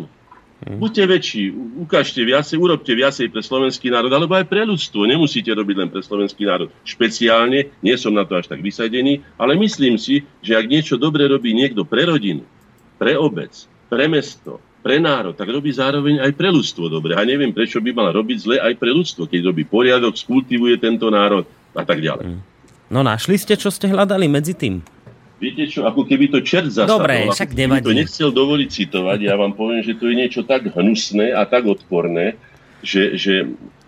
Tak už si tým ani asi hádam, nekazme večer, keď je to no, také hnusné. To, asi to tak má byť. Však konec koncov ste Ale tu... Ale som povedal, Hej, že tu... si treba jednoznačne, kým my sa ostýchame niekomu len povedať, vieš čo, predsa len si tu na návšteve, schovaj sa slušne, správaj sa tak, ako sa patrí, tak oni nám jednoducho vynadajú do akejsi plundry, do akejsi do akéhosi odpadu, ktorý treba jednoducho vyvraždiť. A to sú ľudia, keď som spomenul toho Engelsa, ktorých nosili naši otcovia, alebo ja neviem, naši títo, na akýchsi tyčkách na 1. máje, alebo iné, iné e, e, sviatky, e, ktoré nám tu vnútili takisto ako iný spôsob života. Takže sa spamätajme a skutočne si na tie, na tie transparenty, ale predovšetkým do svojej duše a do svojho správania, do svojho konania vložme tie osobnosti, ktoré tam skutočne patria. Sme ich dedičmi. Tak ako som dokázal dneska, myslím, že dostatočne, ale to len, myslím, tak námatkovo alebo len okrajovo, čím sme my dedičmi a pokračovateľmi Ludovita Štúra, jeho generácia, ďalších generácií slovenskej národne uvedomelej inteligencie, by som si prial, aby si aj mladí ľudia najmä uvedomili, že je skutočne dôstojné, aby si konečne už, keď už majú tú možnosť, svoj sen o živote, svoju predstavu o živote tu nám vytvorili, túto doma národnej zemi. Aby neutekali e, svoj zmysel života hľadať do Anglicka alebo do Spojených štátov amerických. Nech tam idú, nech sa poučia na tom, čo je múdre tam, lebo poučiť sa treba na každom, ak sa dá poučiť. Jej. To zlé im tam nechajte, to nepotrebujeme. Máme tu do svojich problémov a do svojho zla, ktorý musíme bojovať. To tam nechajte, to si nevšímajte. A treba si tiež uvedomiť, že že zlo sa obyčajne na tých, tých najkrajších šatách predáva. Tým, v tých najkrajších obaloch sa dostáva. Ale tie jednoduché a prosté veci, ako je lanová košela, alebo zrebné nohavice, alebo remenný opasok, alebo, alebo tá čistá voda, ako som povedal, tie sú čím ďalej vzácnejšie. No, no toľko na dnes. Uh, William Hornáček, akademický maliar s ktorým sme vlastne natiahli túto reláciu. No a samozrejme popri tom ešte spoluzakladateľ spoločnosti Slovenskej inteligencie Korene, ktorú sme tu dnes tiež spomínali, s ktorým sme dnes túto reláciu trošku potiahli. jemne neplánovane, aj keď trošku plánovane, ale viac už toho nestihneme povedať, lebo mám tu ešte jednu zvukovú vec pre vás pripravenú. Takže, pán Hornáček, ďakujem veľmi pekne za váš Ďakujem čas. za trpezlivosť a bol by som skutočne rád, keby sa aj ľudia nie len e, pýtali, ale aj svoje názory povedali, pretože to, čo riešime, nie je moja súkromná vec, ani to, čo Štúr robil, nebola jeho súkromná vec. Hmm. Robíme to spoločne, ako sa hovorí, do spoločného mieška, alebo do, dúchame do spoločnej pahreby, aby sa rozhorela, aby to skutočne teda nás hrialo, aby to bolo pre nás prospešné. Orieme tú istú zem, žneme svoje úspechy aj neúspechy spoločne. To znamená, že treba sa nad tým zamyslieť a povedať si, je tu ten čas, využíme ho pre seba konečne a už v prvom rade prestaňme slúžiť cudzím a slúžme už konečne sami sebe, aby sme sa zveladili tak, ako je to aj v odkaze toho nášho velikána Ludovita Štúra. Tak, ďakujem aj za tieto záverečné slova. Majte sa pekne a do počutia. Všetko dobré, do počutia. Tak, to bol vážený poslucháči ešte raz, William Hornáček. A ešte jednu vec chcem povedať a potom mám jednu, jednu zvukovú ukážku pre vás pripravenú. E, tú vec, ktorú chcem povedať na záver ešte k, k Ľudovítovi Štúrovi, čo sme už nestihli rozobrať, je tá, že treba si uvedomiť, že uh, o zmenu sa snažila v tej dobe, v tom 19. storočí, veľmi malá, úzka skupina intelektuálnej elity a ešte menšia časť nižšej šľachty, respektíve zemianstva. Čiže inými slovami, to nebolo tak, že, že za tieto veci, o ktorých sme sa dnes rozprávali a za to, že môžete hovoriť dnes, môžeme hovoriť po slovensky, že, že to by bola nejaká koordinovaná akcia celého slovenského národa, vtedajšieho. To bola akcia úzkej, extrémne úzkej skupiny ľudí. Hovorím to preto, lebo dnes často počúvam aj, aj od poslucháčov, že no čo my môžeme, však nás je tak málo, tu nejakých prebudených, ako to hovoríte, alebo teda uvedomelých, alebo tých, ktorí sa snažia niečo zmeniť a že to je tak také márne, lebo nás je tak úžasne málo. No tak, no štúrovcov nebolo ani trochu viac. Ešte práve naopak oveľa menej ich bolo. No pozrite sa, čo dokázali. Čiže to nie je otázka veľkosti, že koľko vás je a až potom môžete veci meniť. Nie, nie. Väčšinou to býva naozaj tak, že veľké zmeny takmer vždy urobí veľmi úzka skupina ľudí. To je vec, ktorú som chcel ešte k Ľudovitovi Štúrovi dodať. No a na záver tá zvuková ukážka, ktorú vám chcem pustiť, to je, uh, to je vec, ktorá myslím bola odrecitovaná na Štúrovom zvolenie v tomto roku. Konkrétne ide o Štúrovú reč v uhorskom sneme v podaní zvolenského herca Radka Kurica. A títo vlastne zvolenskí herci pripravili toto dielko k príležitosti 50. výročia projektu Štúrov zvolen a k 200. dnes teda spomínanému 200. výročiu narodenia Ľudovíta Štúra. No a keď sme už teda spomínali ten uhorský snem, že tam viedol vášnivé diskusie, či už s Lajošom Košutom, ale aj s inými samozrejme, tak jeden taký, tak, takú vážnu reč Ľudovíta Štúra, ktorá sa zachovala a bola naozaj takto podaná Uh, tak túto reč vám teraz pustím, asi tak 5 minút. A zároveň s touto rečou, ktorá, ktorú si nájdete aj na YouTube, proste koluje po internete, uh, s touto rečou sa s vami rozlúčime. Majte sa pekne. Ešte pekný zvyšok večera vám praje Boris Koroni. Do počutia. Reč miesto mŕtvej latinskej za diplomatickú vo vlasti našej povýšila, to, ako myslím, každý za dobré uzná. Bo nech mŕtvi pochovávajú mŕtvych a živí nech žijú medzi živými.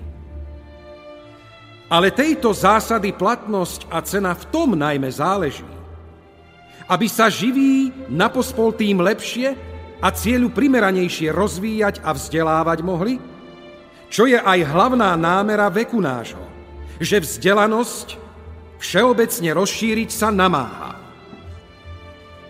Za slobodou ide vek náš. Za slobodou ide vlast naša. Ale k uskutočneniu opravdivej slobody prísne sa vyhľadáva vzdelanosť, bez ktorej sa tamtá vonkoncom uskutočniť nedá.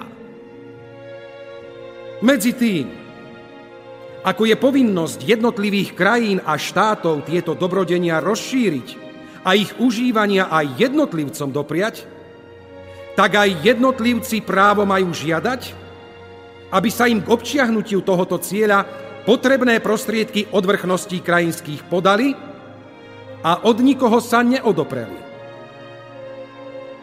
A zo stanoviska tohoto prosím stavy a rady, aby ráčili také poriadky urobiť, podľa ktorých by sa v tzv. elementárnych počiatočných školách vo všetkom vynaučovaní reč materinská zadržala, menovite v školách ľudu slovenského rečou vynaučnou slovenská ostala. Tak som presvedčený, že to veľmi leží v záujmoch našej krajiny, aby sa ľud tento vzdelal a duchovne nezanedbal. Oslobodený a osvietenejší ľud nemôže slúžiť za podlý prostriedok proti rozvíjajúcej sa slobode. A ľud náš je predsa posiaľ obyčajnými feudálnymi vzťahmi a ťarchami zavalený. A to tým viac, že má neúrodné zeme a na horných stranách Uhorska v pomere o moc väčší počet aristokracie sa nachádza ako na dolnej zemi. A tak jej vtok na ľud o moc ťažší ako tuto.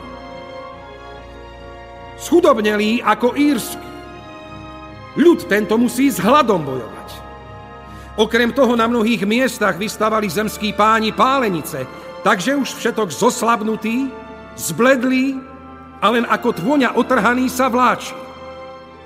Keby pri tomto nešťastí ešte ho to potkať malo, že by ani vyučovanie vo svojej materinskej reči nedostal, teda by sa naozaj do sprostoty celkom pohrúžil a do hrozného duchovného i materiálneho zanedbania upadol.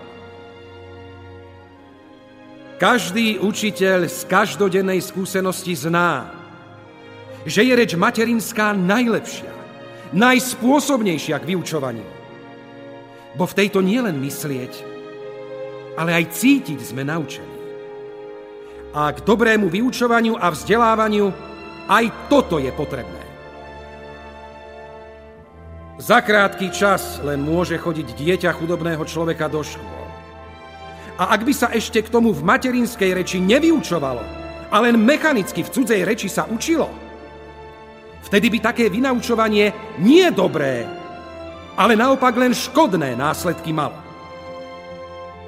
Preto prosím stavy a rady v záujme ľudu tohoto, aby riadne vyučovanie v materinskej reči dostával a odbavovanie služie Božích v tej samej reči sa mu neporušené zanechalo. Žiadam teda, že by sa slová v nárade, kde sa maďarská reč z povinnosti vyučovať má, vynechali a na ich miesto položilo. Ale nech rečou vyučovania ostane v obciach reč materinská.